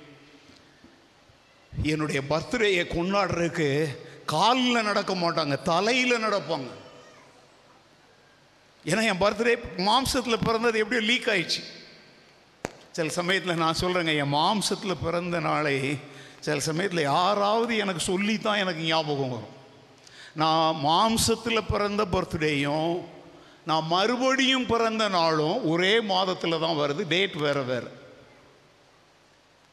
நான் வந்து என் மாம்சத்தின் பிறந்த நாளை நான் கொண்டாடுறதில்லை. கொண்டாடுவதற்கு யாருக்கும் என்ன கொடுப்பதில்லை. அனுமதியும் கொடுப்பதில்லை. கொடுத்தா போதும் விளையாண்டுருவாங்க. ஏன் நான் அதை கொடுக்கறது இல்லை தெரியுமா? நீ என்ன கொண்டாடினாலும் அதனுடைய முடிவு அங்கே பைபிள் என்ன சொல்லுது? அவன்? ஆனால் நான் மறுபடியும் பிறந்தேன் பார்த்தீங்களா? அதுக்கு மரணம் முடிவல்ல மகிமையின் வாழ்க்கை தான் முடிவு. அல்லேலூயா லூயா பிரேசலால் இனிமேல் இந்த பிறந்த நாள் கொண்டாடுற பைத்தியத்திலிருந்து இன்னைக்கு விடுதலை ஆயிடுவீங்களா? இந்த பித்தம் தெளிஞ்சிடுமா கொஞ்சம்? நான் சொல்றேன் மறுபடியும் பிறந்த நாளை கொண்டாடுங்க. ஏன்னா அதுதான் நல்ல கவனிங்க அப்பாவுக்கும் அம்மாவுக்கும் மாம்ச குடும்பத்தில் பிறந்த அது கல்லறையில முடிவடையும். ஆனால் இயேசுவின் குடும்பத்துல நீ மறுபடியும் பிறந்தியே அது கல்லறையோட முடியாது நித்திய நித்தியமாய் தொடரும். ஹலெலூயா அப்படின்னா நம்ம உண்மையில கொண்டாட வேண்டிய பர்த்டே இது. மறுபடியும் பிறந்த ஸ்பிரிச்சுவல் பர்த்டே அல்லேலூயா ஐயோ இந்த ஆளை போய் பிடிச்சிட்டு வந்திருக்கிறாரு நம்ம பாஸ்டர் பர்த்டே கூட கொண்டாடுறதுல இந்த ஆள் மண்ணளி. ஆமாங்க. ஏன்னா அது மண்ணோட மண்ணா தான் போக போகுது. கத்தருக்கு ஸ்தோத்திரம் சொல்லுங்கள் இதுவரை ஜீவன் தந்து நடத்தினார்ல ஸ்தோத்திரம் பண்ணிவிட்டு அதோடு விட்டுருங்க. ஆனால் நீ மறுபடியும் பிறந்த நாளை கொண்டாடு. எல்லாரையும் கூப்பிடு. ஏன் இதை நான் கொண்டாடுறேன்னு சொன்னேன்னா அதுக்கு பேர் தான் சுவிசேஷம். அல்லையா இதாங்க சுவிசேஷம். ஆண்டவரோடு நான் எப்படி நடக்க ஆரம்பித்தேன்? எந்த சூழ்நிலை ஆண்டவருடைய கரத்தை நான் பற்றி கொள்ளும்படி என்னை நடத்தியது என்பதை நீ சொல்றியே அதுக்கு பேர் தான் சுவிசேஷம்.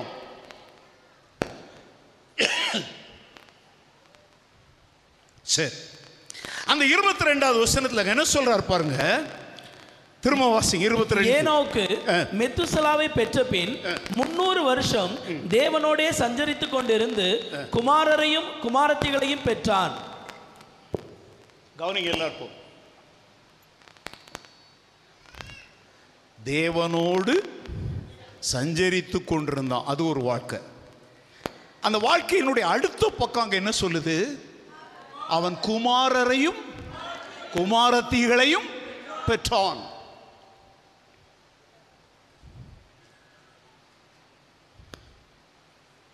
தேவனோடு நடந்தான்.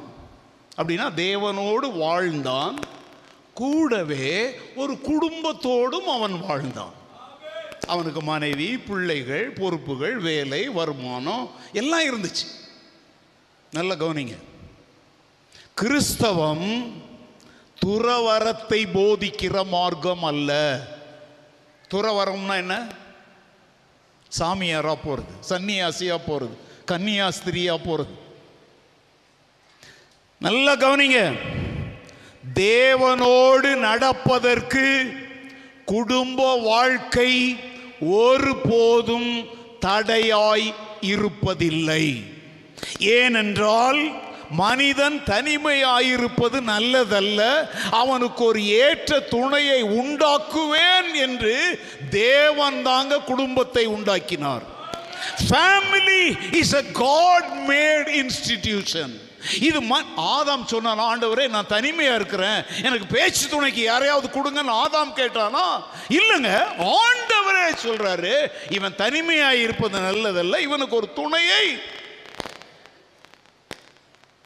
குடும்ப வாழ்க்கையின் மகத்துவத்தை போதிப்பது வேதம்.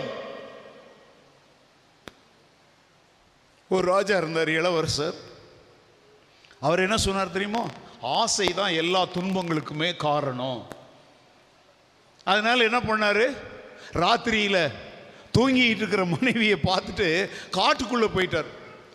போய் ஒரு மரத்தடியில் உட்காந்து தியானம் பண்ணி அவர் ஞானம் பெற்றாருன்னு போதித்து இன்னைக்கு உலகம் முழுசும் அந்த மதம் இருக்குது.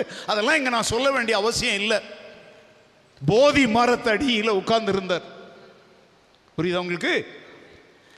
கிறிஸ்தவ மார்க்கம் அப்படிப்பட்டவற்றை போதிக்கலை. நீ மனைவி பிள்ள புருஷன் சொந்தம் பந்தம் வேலை களைப்பு தூக்கம் எல்லாம் இருந்தாலும் தேவனோடு நடப்பதற்கு அது என்ன இல்லை?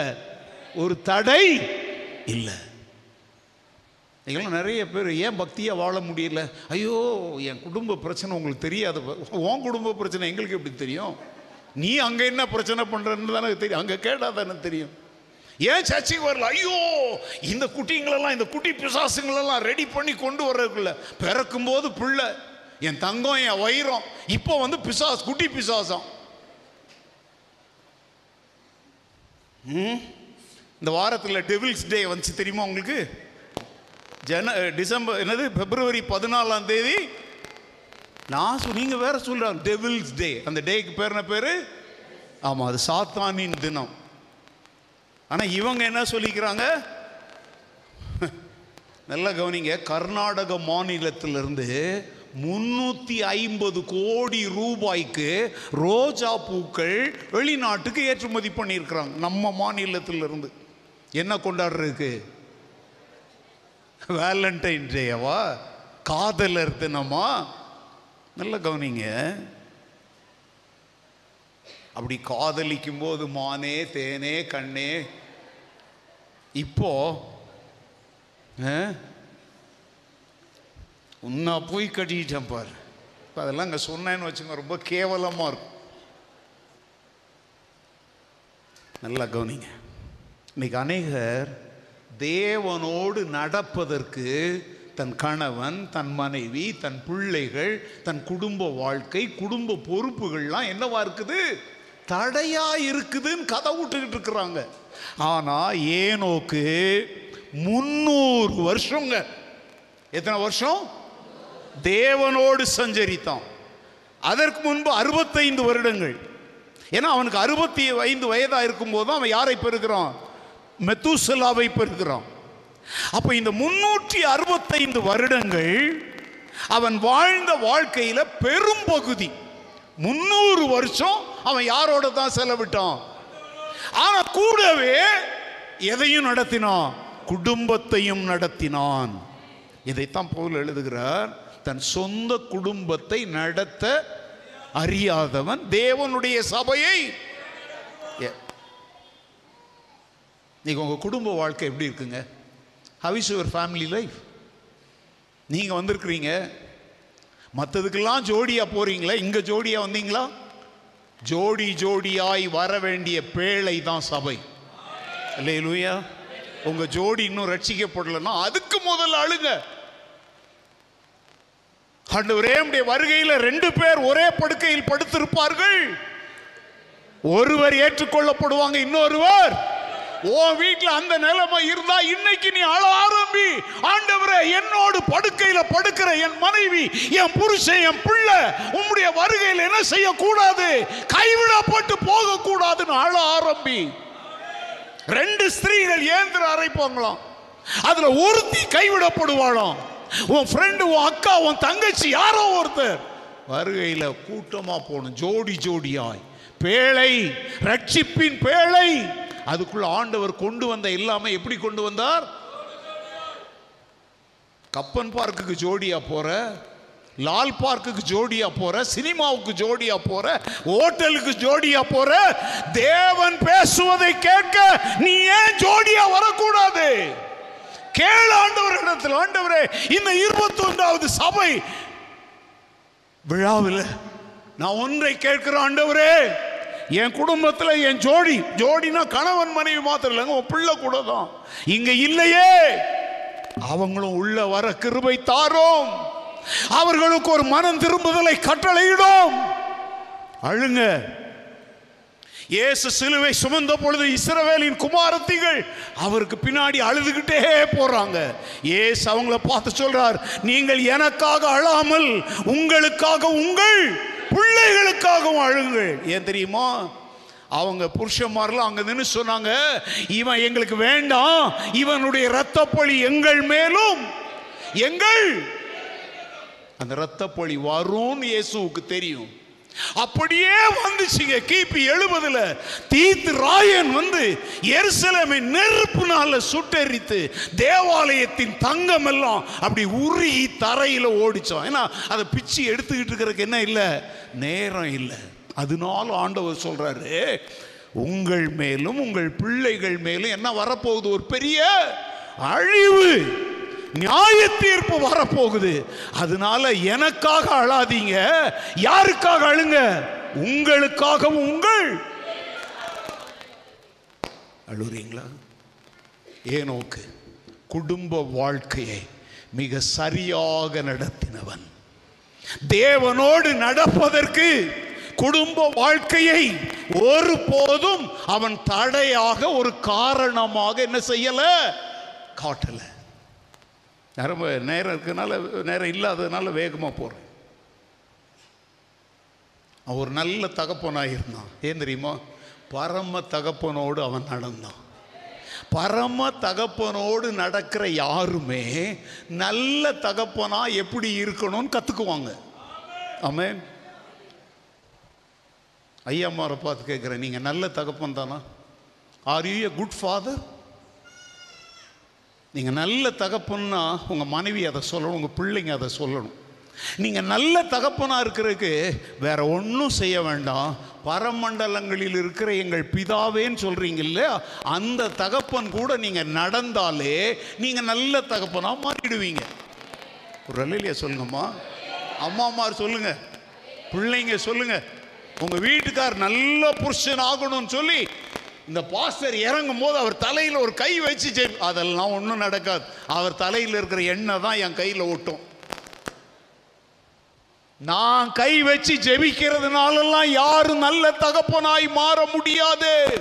உன்னை மறுபடியும் பிறக்க செய்து என் பிள்ளையே என் கரம் பிடித்து நடத்தி வா என்று நடந்து வா என்று உன்னை நடத்துகிறாரே உன் பரமப்பிதோ அவரோடு நடக்கிற வாழ்க்கையில தான் குடும்ப வாழ்க்கையை நடத்துகிற திறமையை நீ கற்றுக்கொள்ளுவாய். சரி. எவ்வளோ வருஷம் நடந்தானா? இல்லை இல்லை முந்நூறு வருஷம். இதுல இருந்து உங்களுக்கு ஒன்று சொல்லித்தரேன்.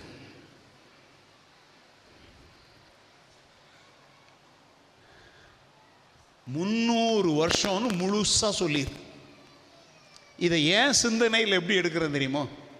அவன் இடையில கட்டடிக்கலை லீவு எடுக்கலை. இப்போ நம்ம பள்ளிக்கூடத்துக்கு போகிறோம் வேலைக்கு போகிறோம் அப்பப்போ என்ன எடுக்கிறோம்? லீவ் எடுத்துடுறோம். கட்டடிச்சிருவாங்க பிள்ளைங்கெல்லாம். இவன் நல்லா கவனிச்சுக்கோங்க. There is no vacation in Christian life இப்போ இந்த முழு ஆண்டு தேர்வு எழுதின உடனே பிள்ளைங்களுக்கெல்லாம் என்ன விடுவாங்க? சம்மர் வெக்கேஷன் ரெண்டு மாதம் இப்போல்லாம் ரெண்டு மாதம்லாம் இல்லை. வெக்கேஷன் விடுறாங்க. விடுமுறை விடுறாங்க. ஆனால் உண்மை நான் சொல்லட்டா? தேவனோடு நடக்கிற வாழ்க்கை இருக்கு பார்த்தீங்களா அதில் அப்பப்போலாம் என்ன எடுக்க முடியாது? லீவெல்லாம் எடுக்க முடியாது. ஆரம்பிச்சா முடிவு தான் நடுவில் கேப்பெல்லாம் கிடையவே கிடையாது. முந்நூறு வருஷம் முழுசா அவன் தேவனோடு நடந்தான். இன்னைக்கு நீங்கள் சமீபத்தில் எப்போல்லாம் ஆண்டவரை விட்டீங்க? எவ்வளோ நாள் அவரை விட்டுட்டு ஓடி போயிட்டு வந்தீங்க? இளைய குமாரன் பாருங்க அப்பா கிட்ட இருந்து இடையில கொஞ்ச நாள் என்ன எடுத்துட்டோம் கட்டடிச்சிட்டோம் எல்லாத்தையும் நாசம் பண்ணிட்டு திரும்பி வந்தோம் இன்னைக்கு அநேகர் there is no consistency in their Christian walk ஒரு ஒழுங்குள்ள கிறிஸ்தவ வாழ்க்கையை நடத்துவதில்லை. அப்பப்போ கட்டடிப்பாங்க. ஒரு ஆறு மாதம் சர்ச் பக்கமே தலை வச்சு படுக்க மாட்டாங்க. ஜெபம் பண்ண மாட்டாங்க. பைபிள் வாசிக்க மாட்டாங்க. தேவனை பின்பற்றுவதில் கேட்டா அது ஓட்ட இது ஓட்டன்னுவாங்க. நான் சொல்றேன் உண்மையாய் ரட்சிக்கப்பட்டவன் மூச்சின் ஒன்று இருக்கிற வரைக்கும் ஆண்டவரோடு உள்ள உறவில் அவன் நிலைத்து நிற்பான். அல்லேலூயா மூச்சை கொஞ்ச நேரம் நிறுத்தி பாருங்க என்ன ஆகுது? மூச்சு முட்டுது திணறுது. இன்னைக்கு நிறைய பேர் கிறிஸ்தவ வாழ்க்கையை கிறிஸ்தவ ஊழியத்தை செய்ய முடியாம முக்குறாங்க முணங்குறாங்க மூச்சு முட்டுது விட்டுட்டு ஓடலாமான்னு பாக்குறாங்க. ஏன் தெரியுமா? தேவனோடுள்ள அந்த ஜீவ சுவாசத்துல ஏதோ ஒரு பிரச்சனை. ஆண்டவரோடுள்ள உறவுல மிக சரியா இருக்கணும். எந்த உறவை இழந்தாலும் இழப்பேனே ஒழிய என் ரட்சகரோடுள்ள உறவுல ஒரு சின்ன மேடு பள்ளம் வராம நான் பார்த்துக்குவேன். அவன் தான் மீட்கப்பட்ட தேவனுடைய பிள்ளை. ஒருவேளை பேதுருவை பற்றி பைபிள் சொல்லுது பேதுரு தூரத்திலே அவருக்கு என்ன செய்தான்? அதனால தான் மறுதல் ஓடினான். இங்கே இந்த வார்த்தைகளை கேட்டுட்டு இருக்கிற யாராவது பின்னால தான் போறீங்க. ஆனால் உங்களுக்கும் ஆண்டவருக்கும் கேப் எவ்வளோ இருக்குது ரொம்ப? நீங்கள் சொல்லலாம். நான் விசுவாசி தான் பாஸ் சர்ச்சுக்கெல்லாம் வரேன் அப்பப்போ போவேன். அப்படின்னா அர்த்தம் என்ன தெரியுமா? காலையில் ஏழுக்குலேருந்து ஒரு ஏழை கால் வரைக்கும் மூச்சு விடுவேன்.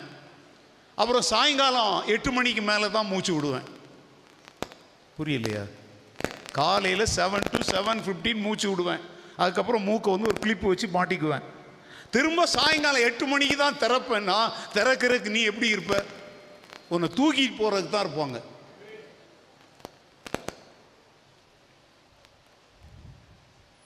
இன்றைக்கெல்லாம் கம்ஃபர்டபுள் கிறிஸ்டியானிட்டி ஆயிடுச்சுங்க. இஷ்டப்பட்டா தேவனை பின்பற்றுவாங்க.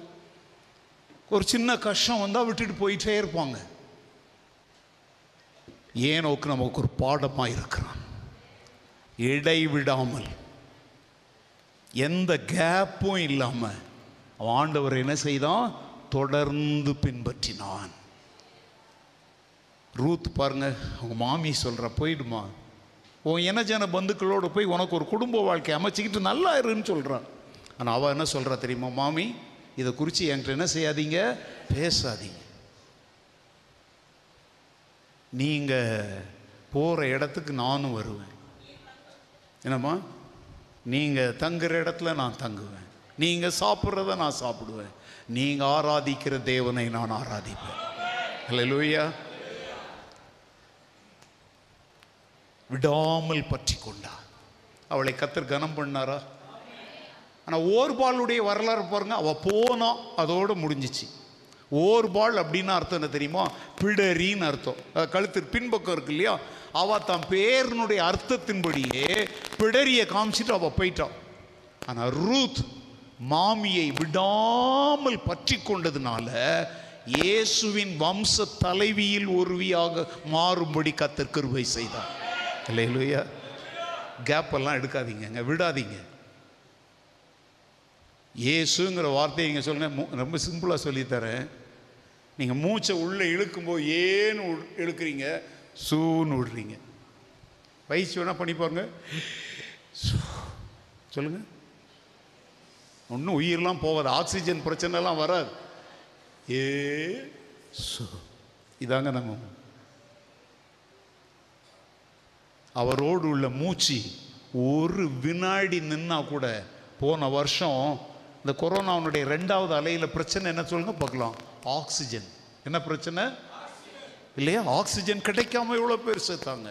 நான் இன்னைக்கு சொல்றேன் நீங்க சரீரத்திலும் ஆவியிலும் உயிரோட உட்கார்ந்துட்டு இருக்கிறிய உன்னை வாழ வைக்கிற ஆக்சிஜன் எது தெரியுமா? இயேசு என்கிற நாமம். அல்லேலூயா. பிரைஸ் லார்ட் அவரை மறந்து எப்படிங்க நம்ம வாழ முடியும்? நீங்க இல்லாத ஒரு நிமிஷம் கூட என்னால நினைச்சு பார்க்க முடியல. முடியாது. ஏனோக்கை போல என் உயிருள்ள நாளளவும் அவரோடு நான் நடப்பேன். அடுத்தால தி நீங்க பார்த்தீங்க அப்படின்னா ஏனோக்குடைய காலத்தை நீங்க பார்த்தீங்கன்னா முன்னாடி இதெல்லாம் நீங்க வாசிக்க நேரம் இல்லை. ஏனோக்குனுடைய முந்தின காலம் அவனுக்கு பிந்தின காலம். இந்த ரெண்டையும் நீங்கள் வாஸ்து பார்த்தீங்கன்னா பாவம் துன்மார்க்கம் பெருகி இருந்த ஒரு காலம். பாவத்தை பச்சை தண்ணீரை போல மக்கள் பருகி கொண்டிருந்த ஒரு காலம்.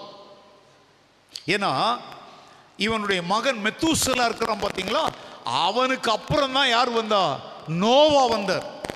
அவருடைய காலத்தில் தான் உலகத்தினுடைய துன்மார்க்கத்தை சகிக்க முடியாமல் தேவன் உலகத்தில் என்னத்தை உண்டாக்கினார்? ஜலப்பிரளயத்தை உண்டாக்கி அன்றைய உலகத்தை என்ன செய்தார்? அழித்தார். அப்போ இதுலேருந்து என்ன தெரியுது அப்படின்னா ஏனோக்குவினுடைய முந்தின காலமும் அவனுடைய பிந்தின காலமும் துன்மார்க்கமும் பாவமும் பெருகி இருந்த போதிலும் இவன் அடி பெறலாமல் ஆண்டவரை பின்பற்றினான். உனக்கு முன்னும் பாவம் பின்னும் பாவம். வாசற்படியில படுத்து கிடக்குது. நெருங்கி இருக்கிற பாவத்தையும் தள்ளிட்டு உன்னை அழைத்த ஓட்டத்தில் நீ பொறுமையோடு ஓடுற பாத்தியா? அதுதான் எடுத்துக்கொள்ளப்படுவதற்கு ஏற்ற வாழ்க்கை. லேலுயா பாவத்தின் இன்ஃப்ளூயன்ஸ் நெருக்குது. இன்னைக்கு நிறைய வாலிப பிள்ளைகளுடைய பிரச்சனை இதுதாங்க. நானா பண்ணல பாஸ்டர். இப்படி சும்மா வான் கூட்டிட்டு போனாங்க. கூட போனேன். எப்படி நான் அதை செஞ்சேன்னு தெரில this is the influence of sin நான் இன்னைக்கு சொல்கிறேன் பாவத்தின் அந்த இன்ஃப்ளூயன்ஸை விட்டுட்டு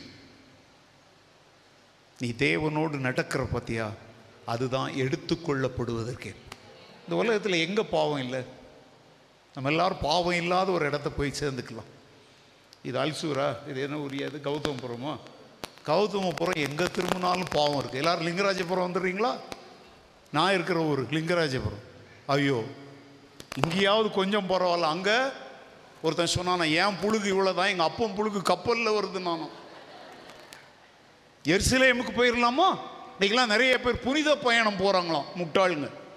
ஏங்க இந்த பூமியில் புனித நாடுன்னு ஒன்று கிடையாது.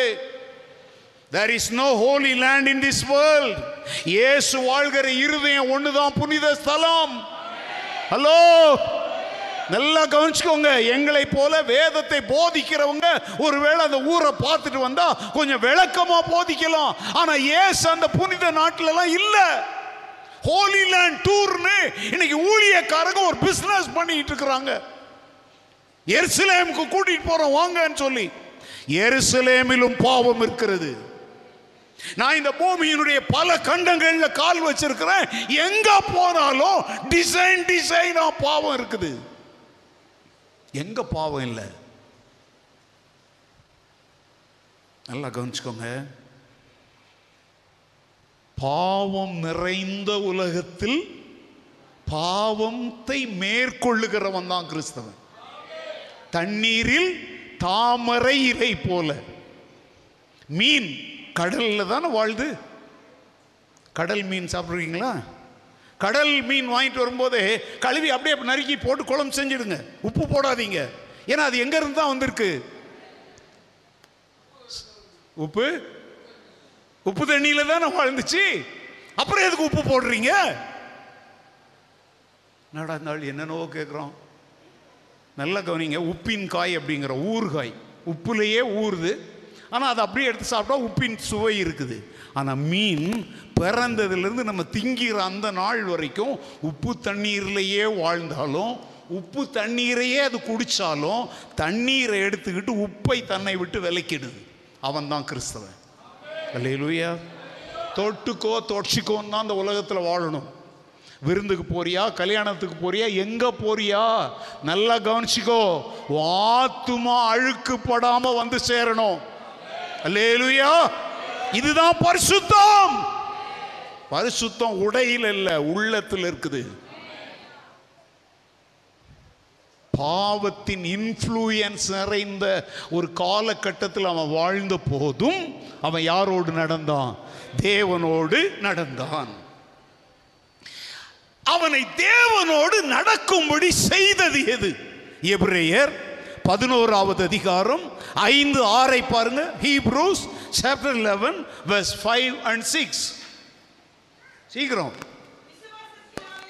விசுவாசத்தினாலே ஏனோக்கு மரணத்தை காணாதபடிக்கு எடுத்துக்கொள்ளப்பட்டான். தேவன் அவனை எடுத்துக்கொண்டபடியினாலே அவன் காணப்படாமற் போனான். அவன் தேவனுக்கு பிரியமானவன் என்று அவன் எடுத்துக்கொள்ளப்படுவதற்கு முன்னமே சாட்சி பெற்றான். அங்க என்ன போட்டிருக்குது? அந்த ஆரம்பம் எப்படி சொல்லுது? விசுவாசத்தினாலே ஏனோக்கு ஏனோக்கு மரணத்தை காணாதபடி மரணத்தை காணாதபடி எடுத்துக்கொள்ளப்பட்டான். எடுத்துக்கொள்ளப்பட்டான். அவன் எடுத்துக்கொள்ளப்படுறதுக்கு முன்னாடியே தேவனுக்கு பிரியமானவன் என்று சாட்சி. சாட்சி பெற்றான் இங்க ஒரு வார்த்தை வருது பாருங்க. அவன் தேவனோடு நடக்கும்படியாகவும் எடுத்துக்கொள்ளப்படும்படியாகவும் அவனுக்கு இப்ப நான் நிக்கிறேன் இந்த இடம் எனக்கு அஸ்திப்பார் இதன் மேல நான் நிக்கிறேன். இப்ப நான் தேவனோடு நடப்பதற்கும் அவர் என்னை எடுத்துக்கொள்வதற்கும் எனக்கு அஸ்திபாரமா இருப்பது என்னது தெரியுமோ? விசுவாசம்.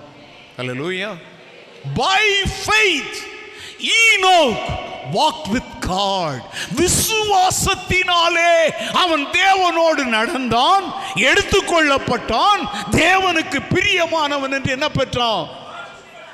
அதனால தான் அந்த வசனம் அங்க என்ன சொல்லுது? ஆறாவது வசனம் என்ன? விசுவாசம் இல்லாமல் விசுவாசம் இல்லாமல் தேவனுக்கு பிரியமாய் இருப்பது இருப்பது கூடாத காரியம். கூடாத காரியம். ஏனென்றால் ஏனென்றால் தேவனிடத்தில் சேருகிறவன். அவர் உண்டென்றும் உண்டென்றும் அவர் தம்மை தேடுகிறவர்களுக்கு பலன் அளிக்கிறவர் என்றும் விசுவாசிக்க வேண்டும். அந்த வசனத்தில் என்ன சொல்லு பாருங்க? விசுவாசம் இல்லாமல் தேவனுக்கு பிரியமாய் இருப்பது கூடாத காரியம். It is. Impossible to please God without faith இப்போ காணிக்கை எடுத்தாங்க. ஒருவேளை இன்னைக்கு உனக்கு போடுறதுக்கு காணிக்க கூடாமல் இல்லை இருந்திருக்கலாம். வெறுங்கையோடு நீ வந்திருக்கலாம். நோ ப்ராப்ளம் ஒன்றும் பிரச்சனை இல்லை. ஆனால் நீ வரும்போது உன் உள்ளத்தில் விசுவாசம் இல்லாமல் வந்திருந்தன்னா இன்னைக்கு உன் உள்ளத்தில் விசுவாசங்கிற பரிசை தந்து ஆண்டவர் அனுப்ப விரும்புகிறார். அவருக்கு கொடுக்க இன்னைக்கு உனக்கு உன்ட்ட ஒன்றும் இல்லை. ஆனால் உனக்கு கொடுக்க அவர்கிட்ட என்ன இருக்குது? விசுவாசத்தை வைத்திருக்கிறார். விசுவாசம் எப்படி வரும்? ரோமர் பத்து பதினேழு சொல்லுது விசுவாசம் தேவனுடைய வார்த்தையை கேட்பதினாலே வரும். Therefore faith cometh by hearing the word of god. அங்க தமிழ் பைபிள்ல கேள்வியினாலே வரும்னு போட்டிருக்குது. கேள்வியினாலேன்னு அர்த்தம் என்ன தெரியுமா? பை ஹியரிங் தேவனுடைய வார்த்தையை கேட்பதினாலே என்ன வரும்? விசுவாசம் வரும். சோ நல்ல கவனிங்க. தேவன் தன்னோடு நடக்கும்படி யாரையும் மிரட்டலாம் மாட்டார். யாரையும் பயமுறுத்த மாட்டார். யாரையும் வற்புறுத்த மாட்டார். நல்லா கவனிச்சுக்கோங்க எல்லாரும். கிறிஸ்தவ வாழ்க்கையை பலவந்தமா முக்கி முனகிலாம் நீ நடத்த வேண்டிய அவசியம் இல்லை. உனக்கு விசுவாசம் இருந்தா நட.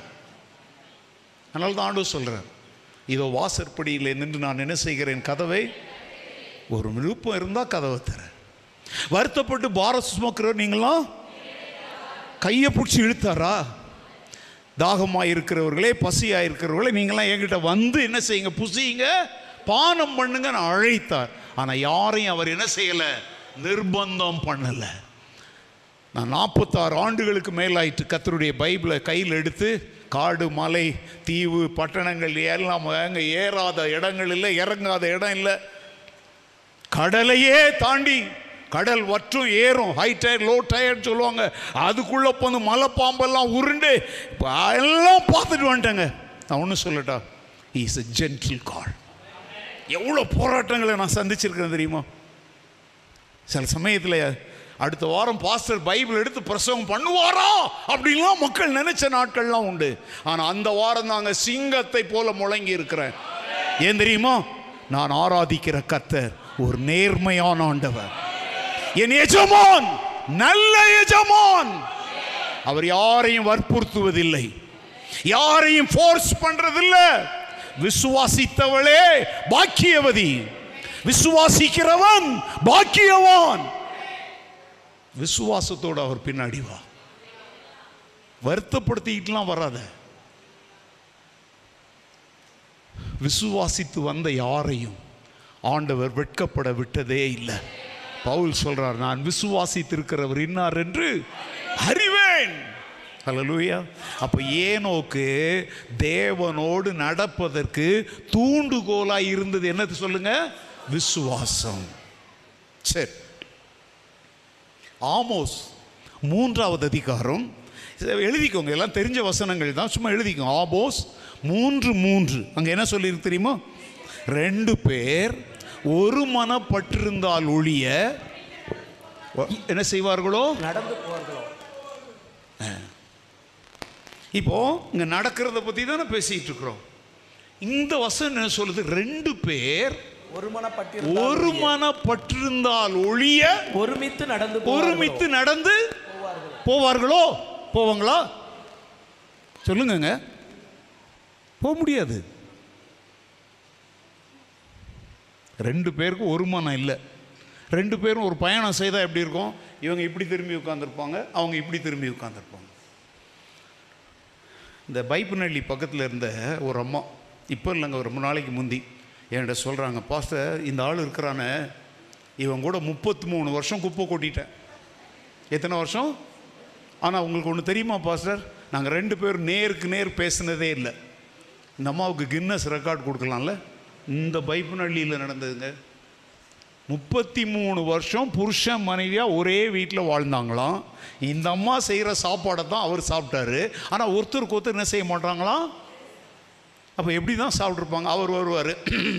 அப்படின்னு டேபிளில் வந்து உட்காந்து அப்படி ஒரு சத்தம் போட்டிருப்பார். இந்த அம்மா கொண்டு இல்லை இந்த அம்மா சமைச்சிருந்தா கொண்டாந்து டபக்குன்னு வச்சுருப்பாங்க. அவர் சத்தம் கேட்டு வந்து சாப்பிட்ருப்பார் இல்லையா? ரெண்டு பேர் ஒருமனப்படாத பட்சத்தில் ஒன்றா நடக்க முடியாது.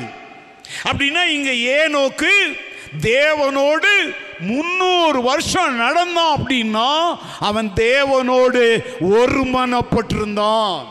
ரெண்டு மனதோடு அவன் வாழல. உலகமும் வேணும் பரலோகமும் வேணும் இயேசுநாதரும் வேணும் காசுநாதரும் வேணும். சர்ச்சில் வந்த அந்நிய பாச தெருவில் போனோம் அநியாய பாச நம்ம வாழல. ஒரே வாழ்க்கை ஒரே தரிசனம். அல்லூயா உள்ளத்துல தேவனோடு நடக்காம உலகத்துல தேவனோடு நடக்க முடியாதுங்க.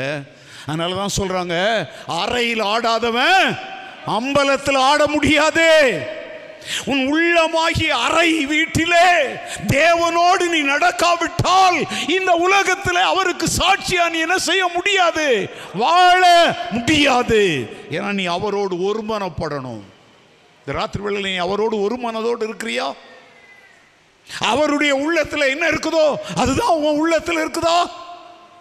அடிக்கடி என் பிரசங்கத்தில் சொல்கிற ஒரு வார்த்தையை நான் சொல்கிறேன் ஆண்டவரே உம்முடைய இருதயத்தை உடைக்கிற அந்த காரியங்கள் என் இருதயத்தையும் உடைக்கட்டும். உம்முடைய இருதயத்தை துக்கப்படுத்துகிற காரியங்கள் என் இருதயத்தையும் துக்கப்படுத்தட்டும். உம்முடைய கண்களிலே கண்ணீரை வர வைக்கிற காரியங்கள் என் கண்ணீரிலும் கண்ணீரை வரவழைக்கட்டும். நல்ல ஜபம் இல்லையா? புரியலையா? உம்முடைய இருதயத்தை எது துக்கப்படுத்துதோ அது என்னையும் துக்கப்படுத்தட்டும். உம்முடைய உள்ளத்தை எந்த காரியம் உடைக்குதோ அது என் உள்ளத்தையும் உடைக்கட்டும். உம்முடைய கண்களில் எந்த காரியம் கண்ணீரை வர வைக்குதோ அதே காரியம் என் கண்ணில் என்னத்தை கொண்டு வரட்டும்.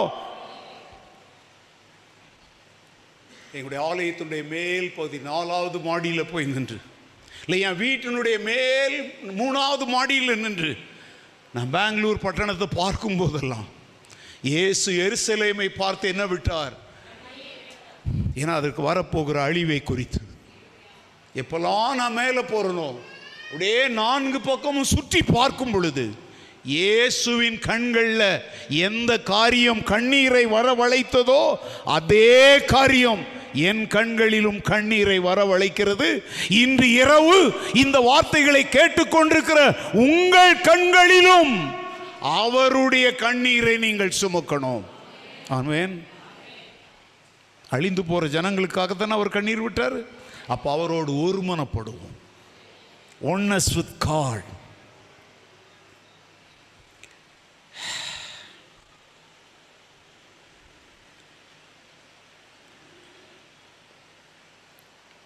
தேவனை விட்டு பிரிந்து அவருடைய தரிசனம் வேறு என் தரிசனம் வேறன்னு நான் வாழ்ந்தேன்னா இந்த உலகத்தில் நான் அவரோடு நடக்க முடியாது.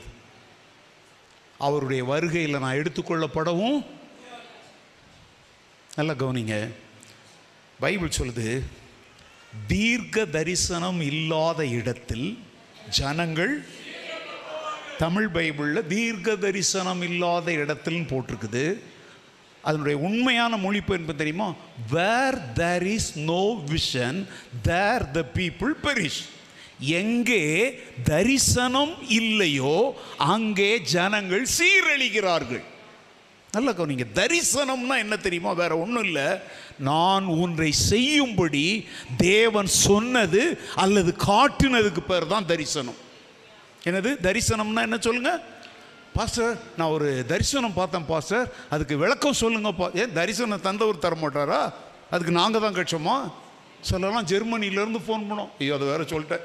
அந்த இலங்கையிலேருந்து ஃபோன் பண்ணுவாங்க பாஸ்டர் நேற்று ராத்திரி ஒரு தரிச ஸோ அது வந்து சும்மா அவங்க கலக்கத்தில் வந்தது. அது தரிசனமோ?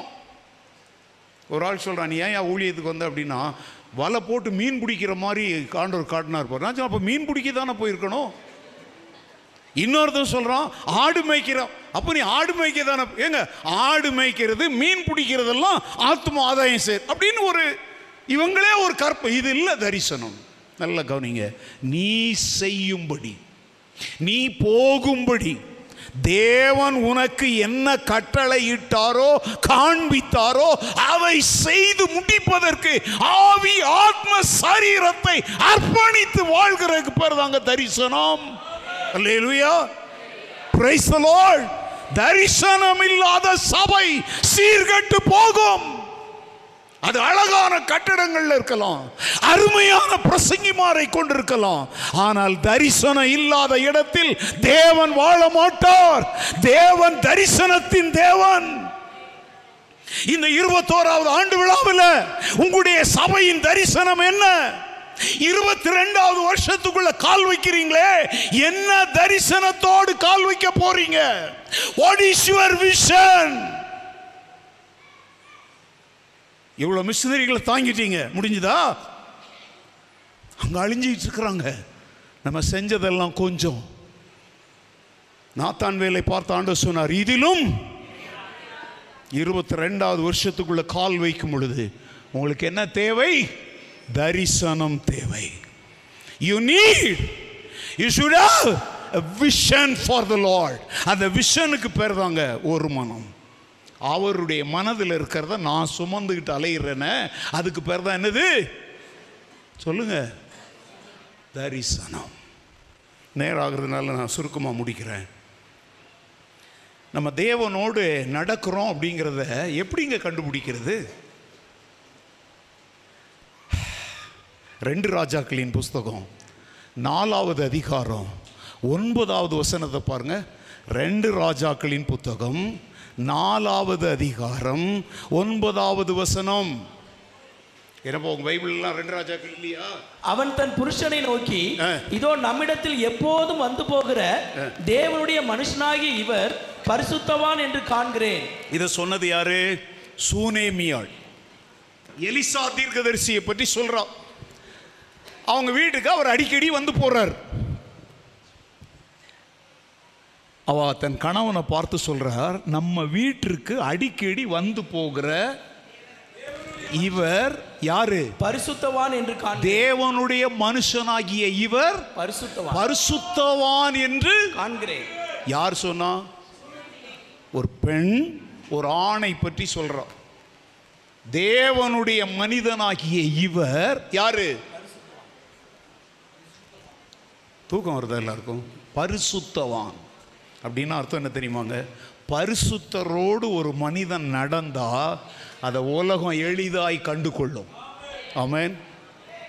பரிசுத்தரோடு நீ நடந்த அப்படின்னா அதை உலகம் எளிதில் என்ன செய்யும்? கண்டு கொள்ளும் இந்த பெண் கண்டுபிட்டு அழகா சொல்றா இவர் யார்? தேவனுடைய மனுஷன். இவர் யார்? பரிசுத்தவான். ஏன்னா அவன் யார் கூட நடக்கிறவன்? தேவனோடு நடக்கிறவன். இன்றைக்கி நம்மை பார்த்து உலகம் என்ன சொல்லுது? நீ சொல்கிற நான் விசுவாசின்ற நான் கிறிஸ்தவன் சொல்கிற ஆனால் உலகம் அதை ஏற்றுக்குதா ஒரு காலத்தில் நான்லாம் சின்ன பையனாக இருக்கிற காலத்தில் எக்ஸாம்பிள் சொல்கிறா சந்தைக்கு போவாங்க கடைகளுக்கு போவாங்க. இப்போ பொருட்களை வாங்குறாங்க ஒரு பத்து ரூபா அஞ்சு ரூபா கம்மி ஆகிடுது அப்போ பெரியவங்க என்ன சொல்லுவாங்க தெரியுமா? ஐயா பேக்கை நான் இங்கே வச்சுட்டு வீட்டில் போய் என்ன எடுத்துகிட்டு வரேன்? பணத்தை எடுத்துகிட்டு வரேன் அப்படின்னு சொல்லுவாங்க.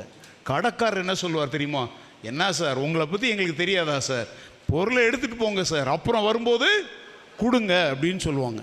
ஆனால் இந்த காலத்தில் நீங்கள் அப்படி ஒரு கடையில் போய் சொல்லுங்கள் ஓகே ஓகே பேக் இங்கே இருக்கட்டும். நீங்கள் என்ன செய்யுங்க போய் முதல்ல? அந்த அளவுக்கு நம்ம சாட்சி அப்படியே புகழ்பெற்று விளங்குது புரியுதா? இந்த காலத்தில் நீ சாமுவேல் நான் பாஸ்டர்னு சொல்லு அப்போ தான் சொல்லுவேன். பாஸ்டராக அப்போ இங்கே வச்சுட்டு போங்க.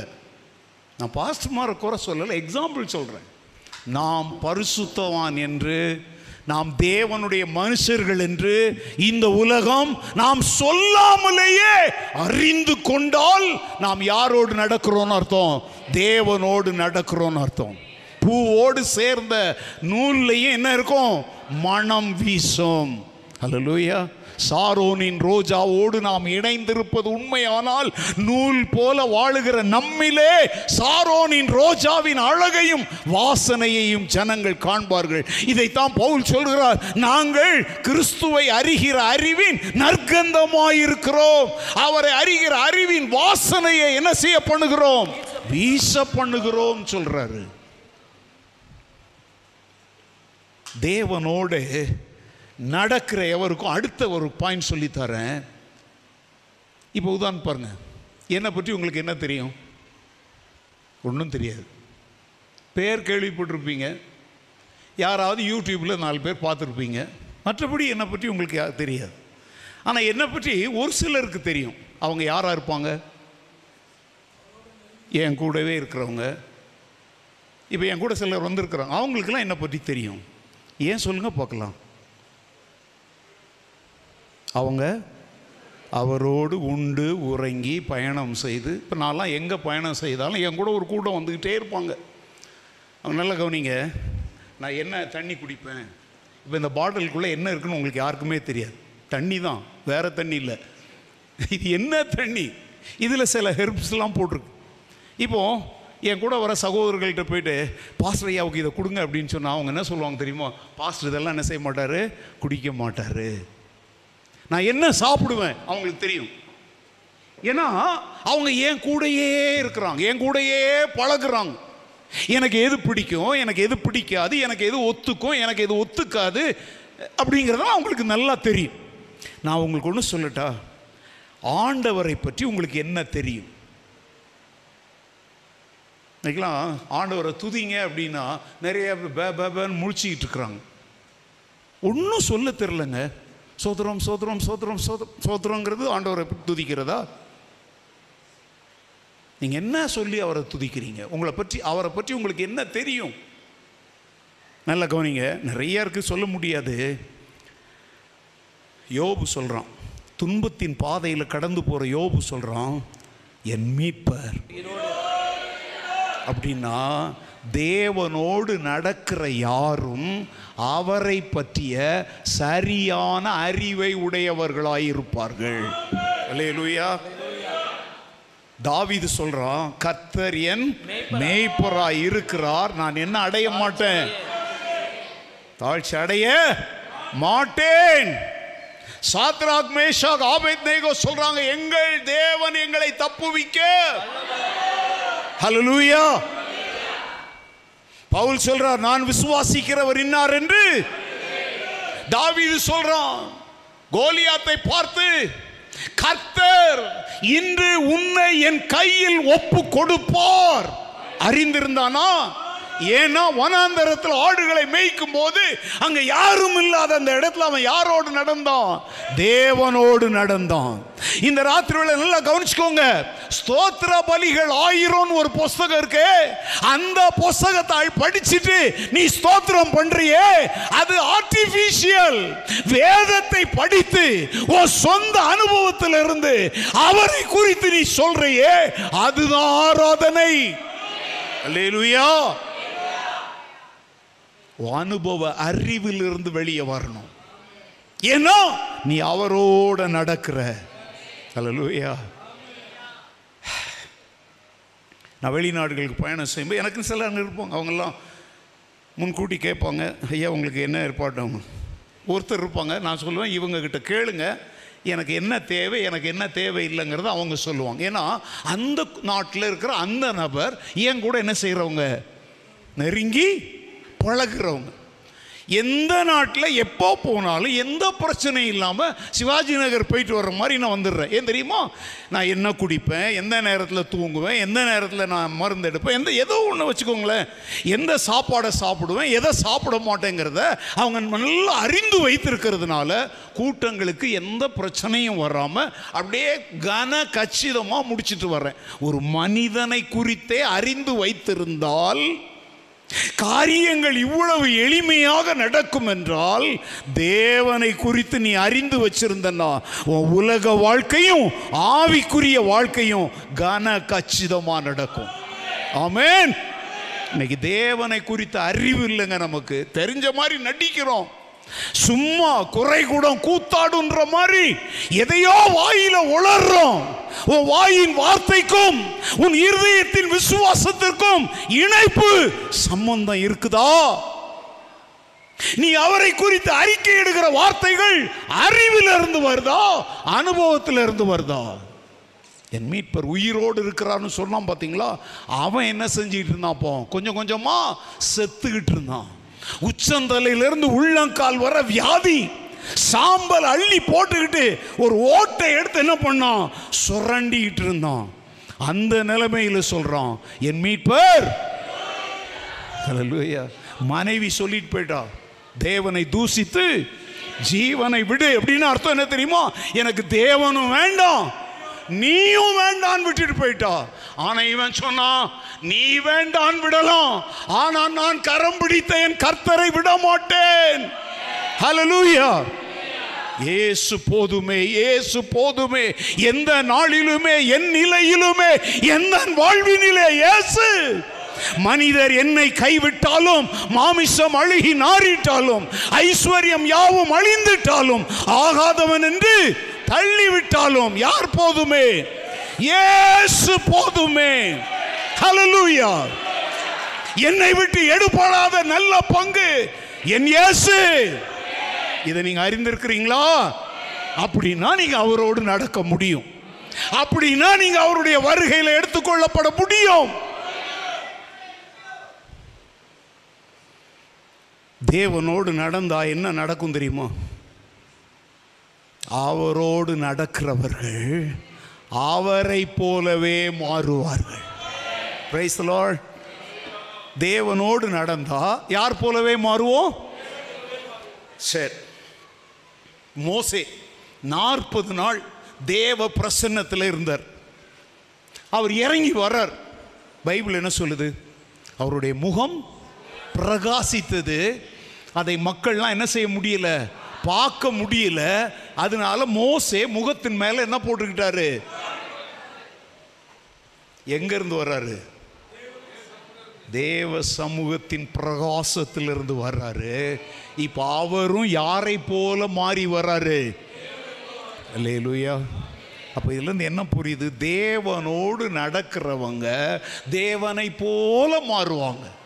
பிரைஸ் லார்ட் அப்போஸ்தலர்களை குறித்து நாலாவது அதிகாரம் பதிமூன்றாவது வசனம் சொல்லுது அவர்கள் எல்லாரும் கல்வி அறிவில்லாதவங்க மீன் பிடிக்கிறவங்க ஆனால் இப்போ தைரியமாக அறிவோடு பேசுகிறாங்க ஏன்னா நசரேயனாகிய இயேசுவோடு அவர்கள் இருந்தவர்கள் என்று அவர்கள் கண்டிருந்தார்கள்.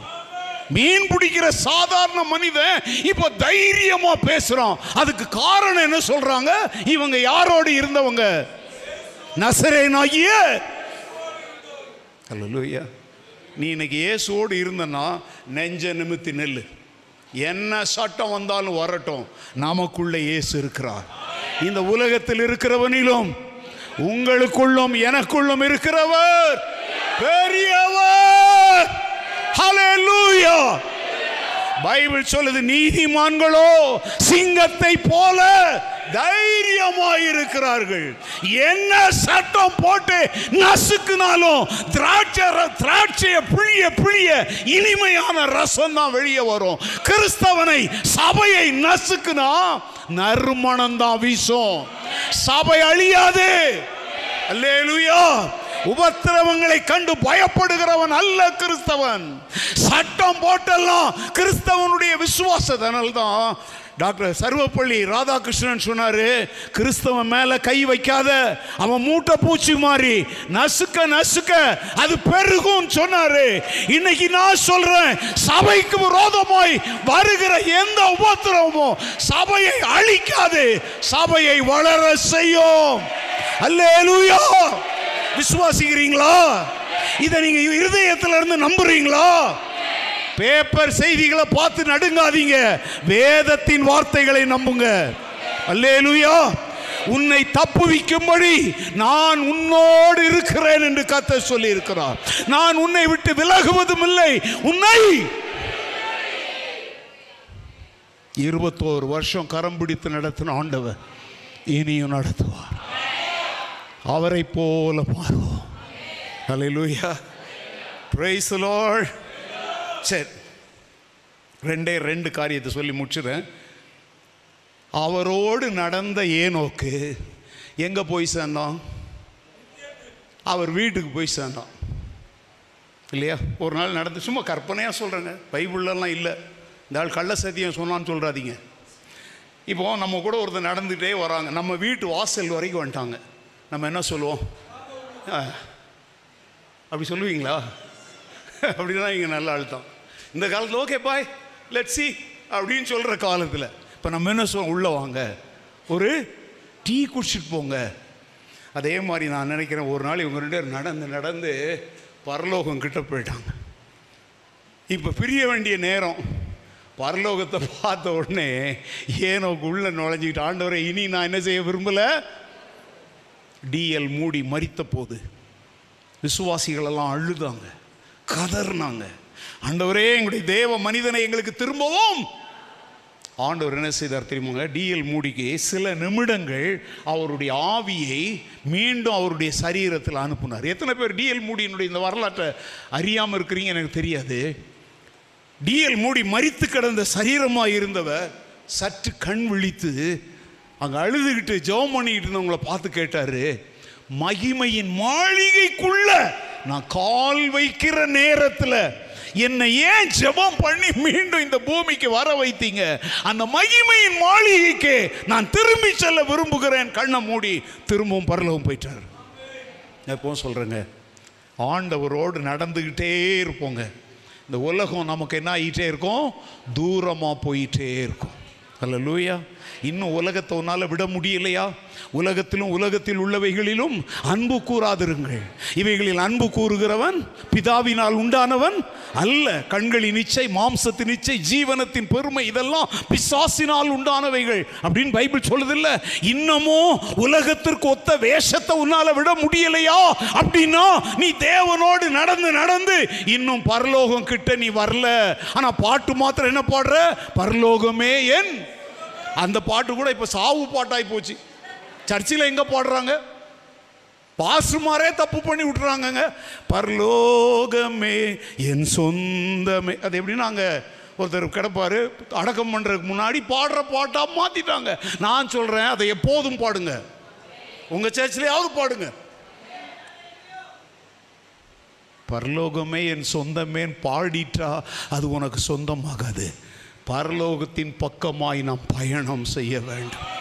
ஆண்டவர் சொல்கிறாரு தேவனுடைய ராஜ்யம் இனி வருகிறது ஒன்றும் உண்மைதான். ஆனால் அது இப்போவே எங்கே இருக்குது? உங்களுக்குள் இருக்கிறதேன்னு சொல்லியிருக்கிறார். நான் சொல்கிறேங்க தேவனுடைய ராஜ்யத்தை எழுத்தின்படி நான் அனுபவிக்க போகிற ஒரு நாள் வருது. ஆனால் இப்போவே நான் சொல்கிறேன் தேவனுடைய ராஜ்யம் எனக்குள் இருக்கிறது. ஏன்னா எனக்குள்ள இயேசு இருக்கிறார். இயேசு இருக்கிற இடம் தாங்க பரலோகம். அல்லேலுயா. அது மேலே இருந்தானே கீழே இருந்தானே அது புதிய வானமாக இருந்தானே புதிய பூமியாக இருந்தானே அது சியோனாக இருந்தானே புதிய எருசலேமா இருந்தானே. இன்னைக்கு ஒரு சபையார் நாங்கள்லாம் சியோனில் இருப்போம் நீங்கள்லாம் புதிய எருசலேம்ல இருப்போம் சொல்லிட்டு கிடக்குறாங்க தெரியுமா? அவங்க சொல்லிட்டு போடுங்க நான் சொல்கிறேன் என்ன பொறுத்த வரைக்கும் ஏசு இருக்கிற இடம் தான் பரலோகம். அல்லேலூயா. இப்ப இங்க ஏசு இருக்கிறாரா? இதுதான் பரலோகம். அல்லேலூயா என் மன ராஜ்யத்தில் என்றும் அரசாளுகின்ற இயேசு மகாராஜாவுக்கு.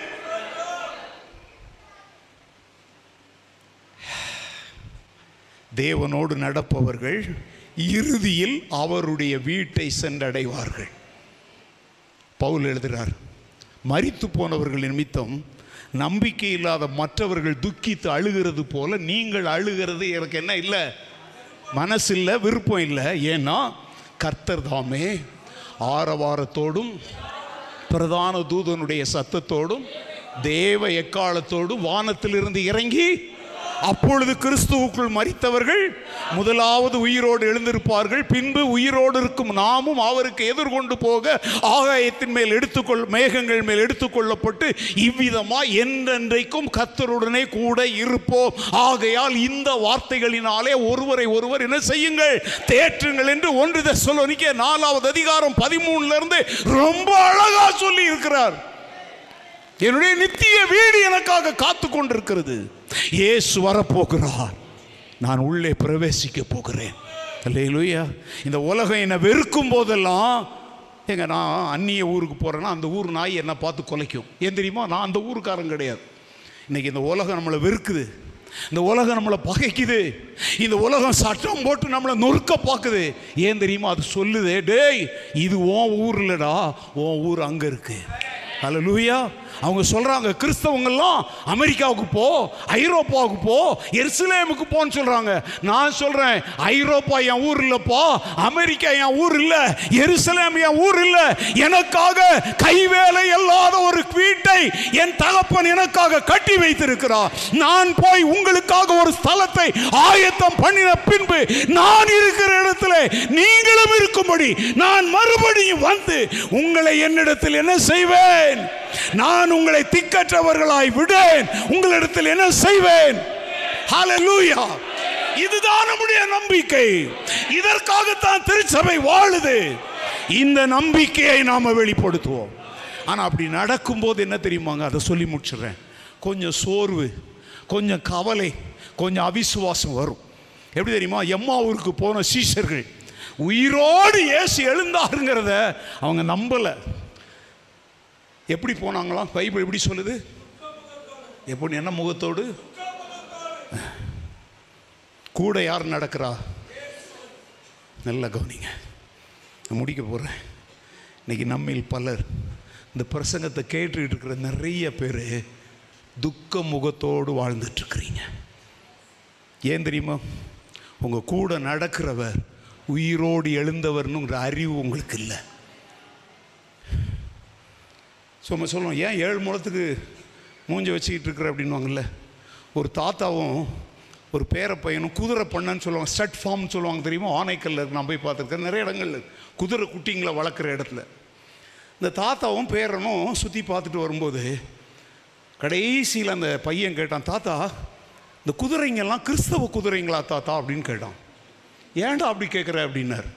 இல்லை இந்த குதிரைங்களுக்கெல்லாம் மூஞ்சி நீளமாக இருக்குதே அப்படின்னா புரியல நிறைய பேருக்கு அது ஐயா நீங்கள் புரிய வச்சுக்கோங்க. இன்னைக்கு யாரை பாரு மூணு எழுத்துட்டு ப்ரோய் சொல்லுவாங்க அதில் லூயா உங்கள் பாஸ்டர் ஆவியில் நிரம்பி அப்படி அக்னி பறக்கும். அங்கே ஐஸ் கட்டியாக உட்காந்துருப்பாங்க ஏன் தெரியுமா? அவிசுவாசம். இங்கே உயிரோடு எழுந்தவர் உலாவி கொண்டிருக்கிறாருங்கிற அறிவு உனக்கு இல்லை. நடந்தது என்ன தெரியுமாங்க? வீடுக்கு போய் சேர்ந்துட்டாங்க. இவர் அந்நியர் போல காண்பிக்கிறார். வாங்கய்யா உள்ளே வாங்கன்னு கூப்பிட்றாங்க. வறுமையா போதகரே வந்தமிடம் தங்கியிரும் அப்படின்னு கூப்பிட்டாங்க. அவர் அப்பத்தை போட்டு ஸ்தோத்திரம் பண்ணி கொடுக்குறார். வாங்கி சாப்பிட்ட உடனே என்ன திறக்குது? அவர் யார் என்று அறிந்து கொண்டார்கள்? அப்போ அவங்க சொன்ன வார்த்தையை சொல்லி நான் முடிச்சிடுறேன். அவங்க என்ன சொன்னாங்க தெரியுமா?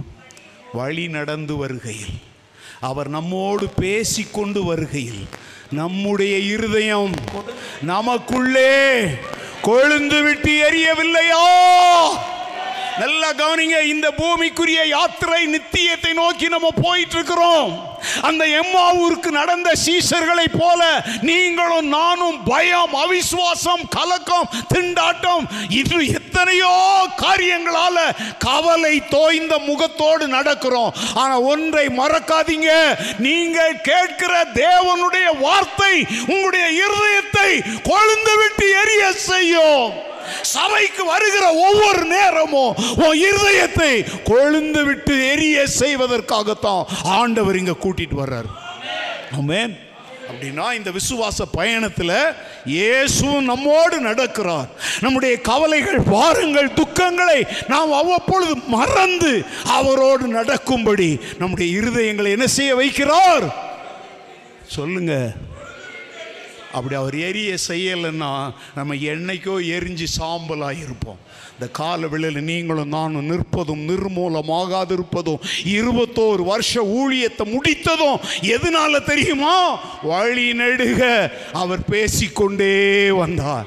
அவருடைய வார்த்தை நம்மை உயிர்ப்பித்தது. சங்கீதக்காரன் சொல்றேன் என் ஆத்துமா மண்ணோடு ஒட்டி கொண்டிருக்கிறது நம்முடைய வசனத்தின்படி என்ன செய்யும்? நம்ம எல்லாரும் இப்போ அப்படிதான் ஜெபிக்க போறோம். ஆண்டவரே ஏனோக்கு நடந்து கடைசியில் உம்முடைய வீட்டுக்குள்ள பிரவேசித்தான். சங்கீதக்காரன் சொல்றான் நான் கத்தருடைய வீட்டிலே நீடித்த நாட்களாய் நிலைத்திருப்பேன். நன்மையும் கிருபையும் என்னை. இந்த ராத்திரியில் நீங்களும் அப்படி சொல்ல விரும்புறீங்களா? நான் கத்தருடைய வீட்டிலே பிரவேசிக்க போகிறேன். ஏனோக்கை போல் அவரோடு நடப்பேன். நடக்கிற இந்த வாழ்க்கையிலே அவருடைய வார்த்தைகள் என் இருதயத்தை என்ன செய்ய வைக்கும்? எல்லாரும் எழுந்திருப்போம் கண்களை மூடுவோம். ஏனோக்கு தேவனோடு நடந்தான். தேவன் அவனை எடுத்துக்கொண்டார் அவன் காணப்படாமற் போனான். ஒரு நாள் வரப்போகிறது. நாமும் கத்தருடைய வீட்டிலே பிரவேசித்து நீடித்த நாட்களாய் அவரோடு நாம் வாழப் போகிறோம். இந்த பயணத்திலே நேற்று உங்கள் இருதயத்தை கொழுந்து விட்டு எரிய செய்த கத்தர் இன்று கொழுந்து விட்டு எரிய செய்த கத்தர் நாளைய கூட்டத்தில் மாத்திரமல்ல தேவ ஜனம் கூடி வரும் ஒவ்வொரு நேரத்திலும் அவர் நம்முடைய ஆத்துமாவை தேற்றி நம்முடைய இருதயங்களை கொழுந்து விட்டு எரிய செய்து விசுவாச பயணத்தில் நடக்க நமக்கு பயிற்சி கொடுக்கிறார். சோர்ந்து போன ஆத்துமாவே பின்மாற்றத்தின் விளிம்பில் நிற்கிற ஆத்துமாவே பேதுருவை போல தூரத்தில் நடக்கிற ஆத்துமாவே. இன்று இரவு உன் உள்ளத்திலே தேவனுடைய வார்த்தையின் அக்கினி பற்றி எரியும்படி இடம் கொடு. அவர் உன் ஆத்துமாவை புதுப்பிக்கட்டும். அவர் உனக்குள்ளே ஒரு புதிய ஜீவனை கொண்டு வரட்டும்.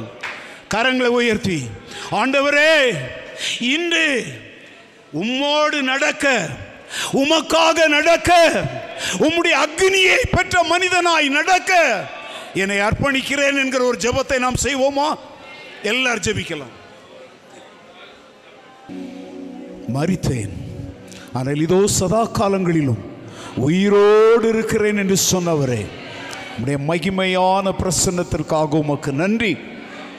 நீர் உயிரோடு இருப்பதினாலே இருபத்தோரு வருடங்கள் இந்த சபையும் உயிரோடு இருக்கிறது. குத்து விளக்குகளின் மத்தியில் உலாவுகிற கத்தர் இந்த திருச்சபையிலே நீ ராஜாவாய் வீற்றிருந்து இதுவரைக்கும் வழி நடத்தினீர். இனியும் நடத்த வல்லவராய் இருக்கிறீர். எபினேசராய் இருந்தவர் இம்மானுவேலாய் இவர்களோடு இருந்து தொடர்ந்து நடத்துவீராக. பூரணத்தை நோக்கி ரட்சிப்பின் நிறைவேறுதலை நோக்கி நல்ல போராட்டத்தை போராட ஓட்டத்தை தொடர விசுவாசத்தை காத்துக்கொள்ள ஊழியக்காரருக்கும் உடைய பிள்ளைகளுக்கும் நீர் கிருபை தந்தருளுவீராக. கத்துடைய நாமத்தினாலே கத்துடைய தாசனையும் அவருடைய குடும்பத்தையும் சபை மூப்பர்களையும் சபை மக்களையும் கத்துடைய நாமத்திலே நான் ஆசீர்வதிக்கிறேன். தேவ கிருபைக்கு ஒப்பு கொடுக்கிறேன் வலுவாதபடி காக்க வல்லவரும் தம்முடைய மாசற்ற சன்னிதானத்தில் எங்களை நிறுத்த வல்லவருமாகிய உமக்கு எல்லா கனத்தையும் மகிமையும் நாங்கள் செலுத்துகிறோம். ஏனோக்கை போல உம்மோடு நடந்து உம்முடைய வீட்டிற்குள் பிரவேசிக்கும் பாக்கியத்தை இந்த வார்த்தைகளை உள்ளிருந்தும் வெளியே இருந்தும் கேட்ட ஒருவரும் இழந்து போகாதபடி கேட்ட வசனங்களின்படி செய்ய வாழ புத்தியுள்ள இருதயத்தை நீர் எல்லாருக்கும் தந்தருளுவீராக. இந்த ரெண்டு நாள் கூட்டங்களை ஆசீர்வதித்த தெய்வம் நாளைய தினத்தின் கூட்டங்களிலே மிகுந்த வல்லமையோடு இறங்கி வந்து பண்டிகையின் கடைசி நாளிலே அவர் நின்று சத்தமிட்டு தாகமாயிருக்கிறவன் என்னிடத்தில் வரக்கடவன் என்று அழைத்தது போல தாகமும் பசியுமாய் இருக்கிற மிச்சம் மீதி இருக்கிற அனைவரையும் நாளைய தினத்திலும் நீர் உள்ளே கொண்டு வந்து அழைத்து உடைய ராஜ்யத்தின் பிள்ளைகளாய் மாற்றுவீராக. தொடர்ந்து பெரிய காரியங்களை செய்யும். உம்முடைய நாமத்தை மாத்திரம் நீர் மகிமைப்படுத்தும். அருமை இரட்சகர் இயேசு கிறிஸ்துவின் ஜீவனுள்ள நாமத்தில் ஜெபிக்கிறோம். எங்கள் நல்ல பிதாவே ஆமேன். ஆம் என் ஆத்துமாவே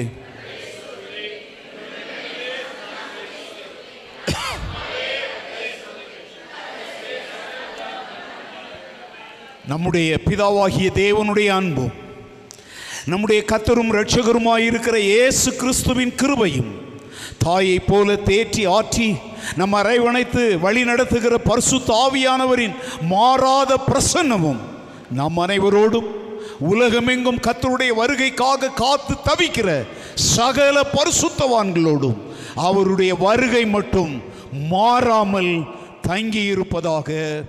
ஆமேன். ஆமேன்.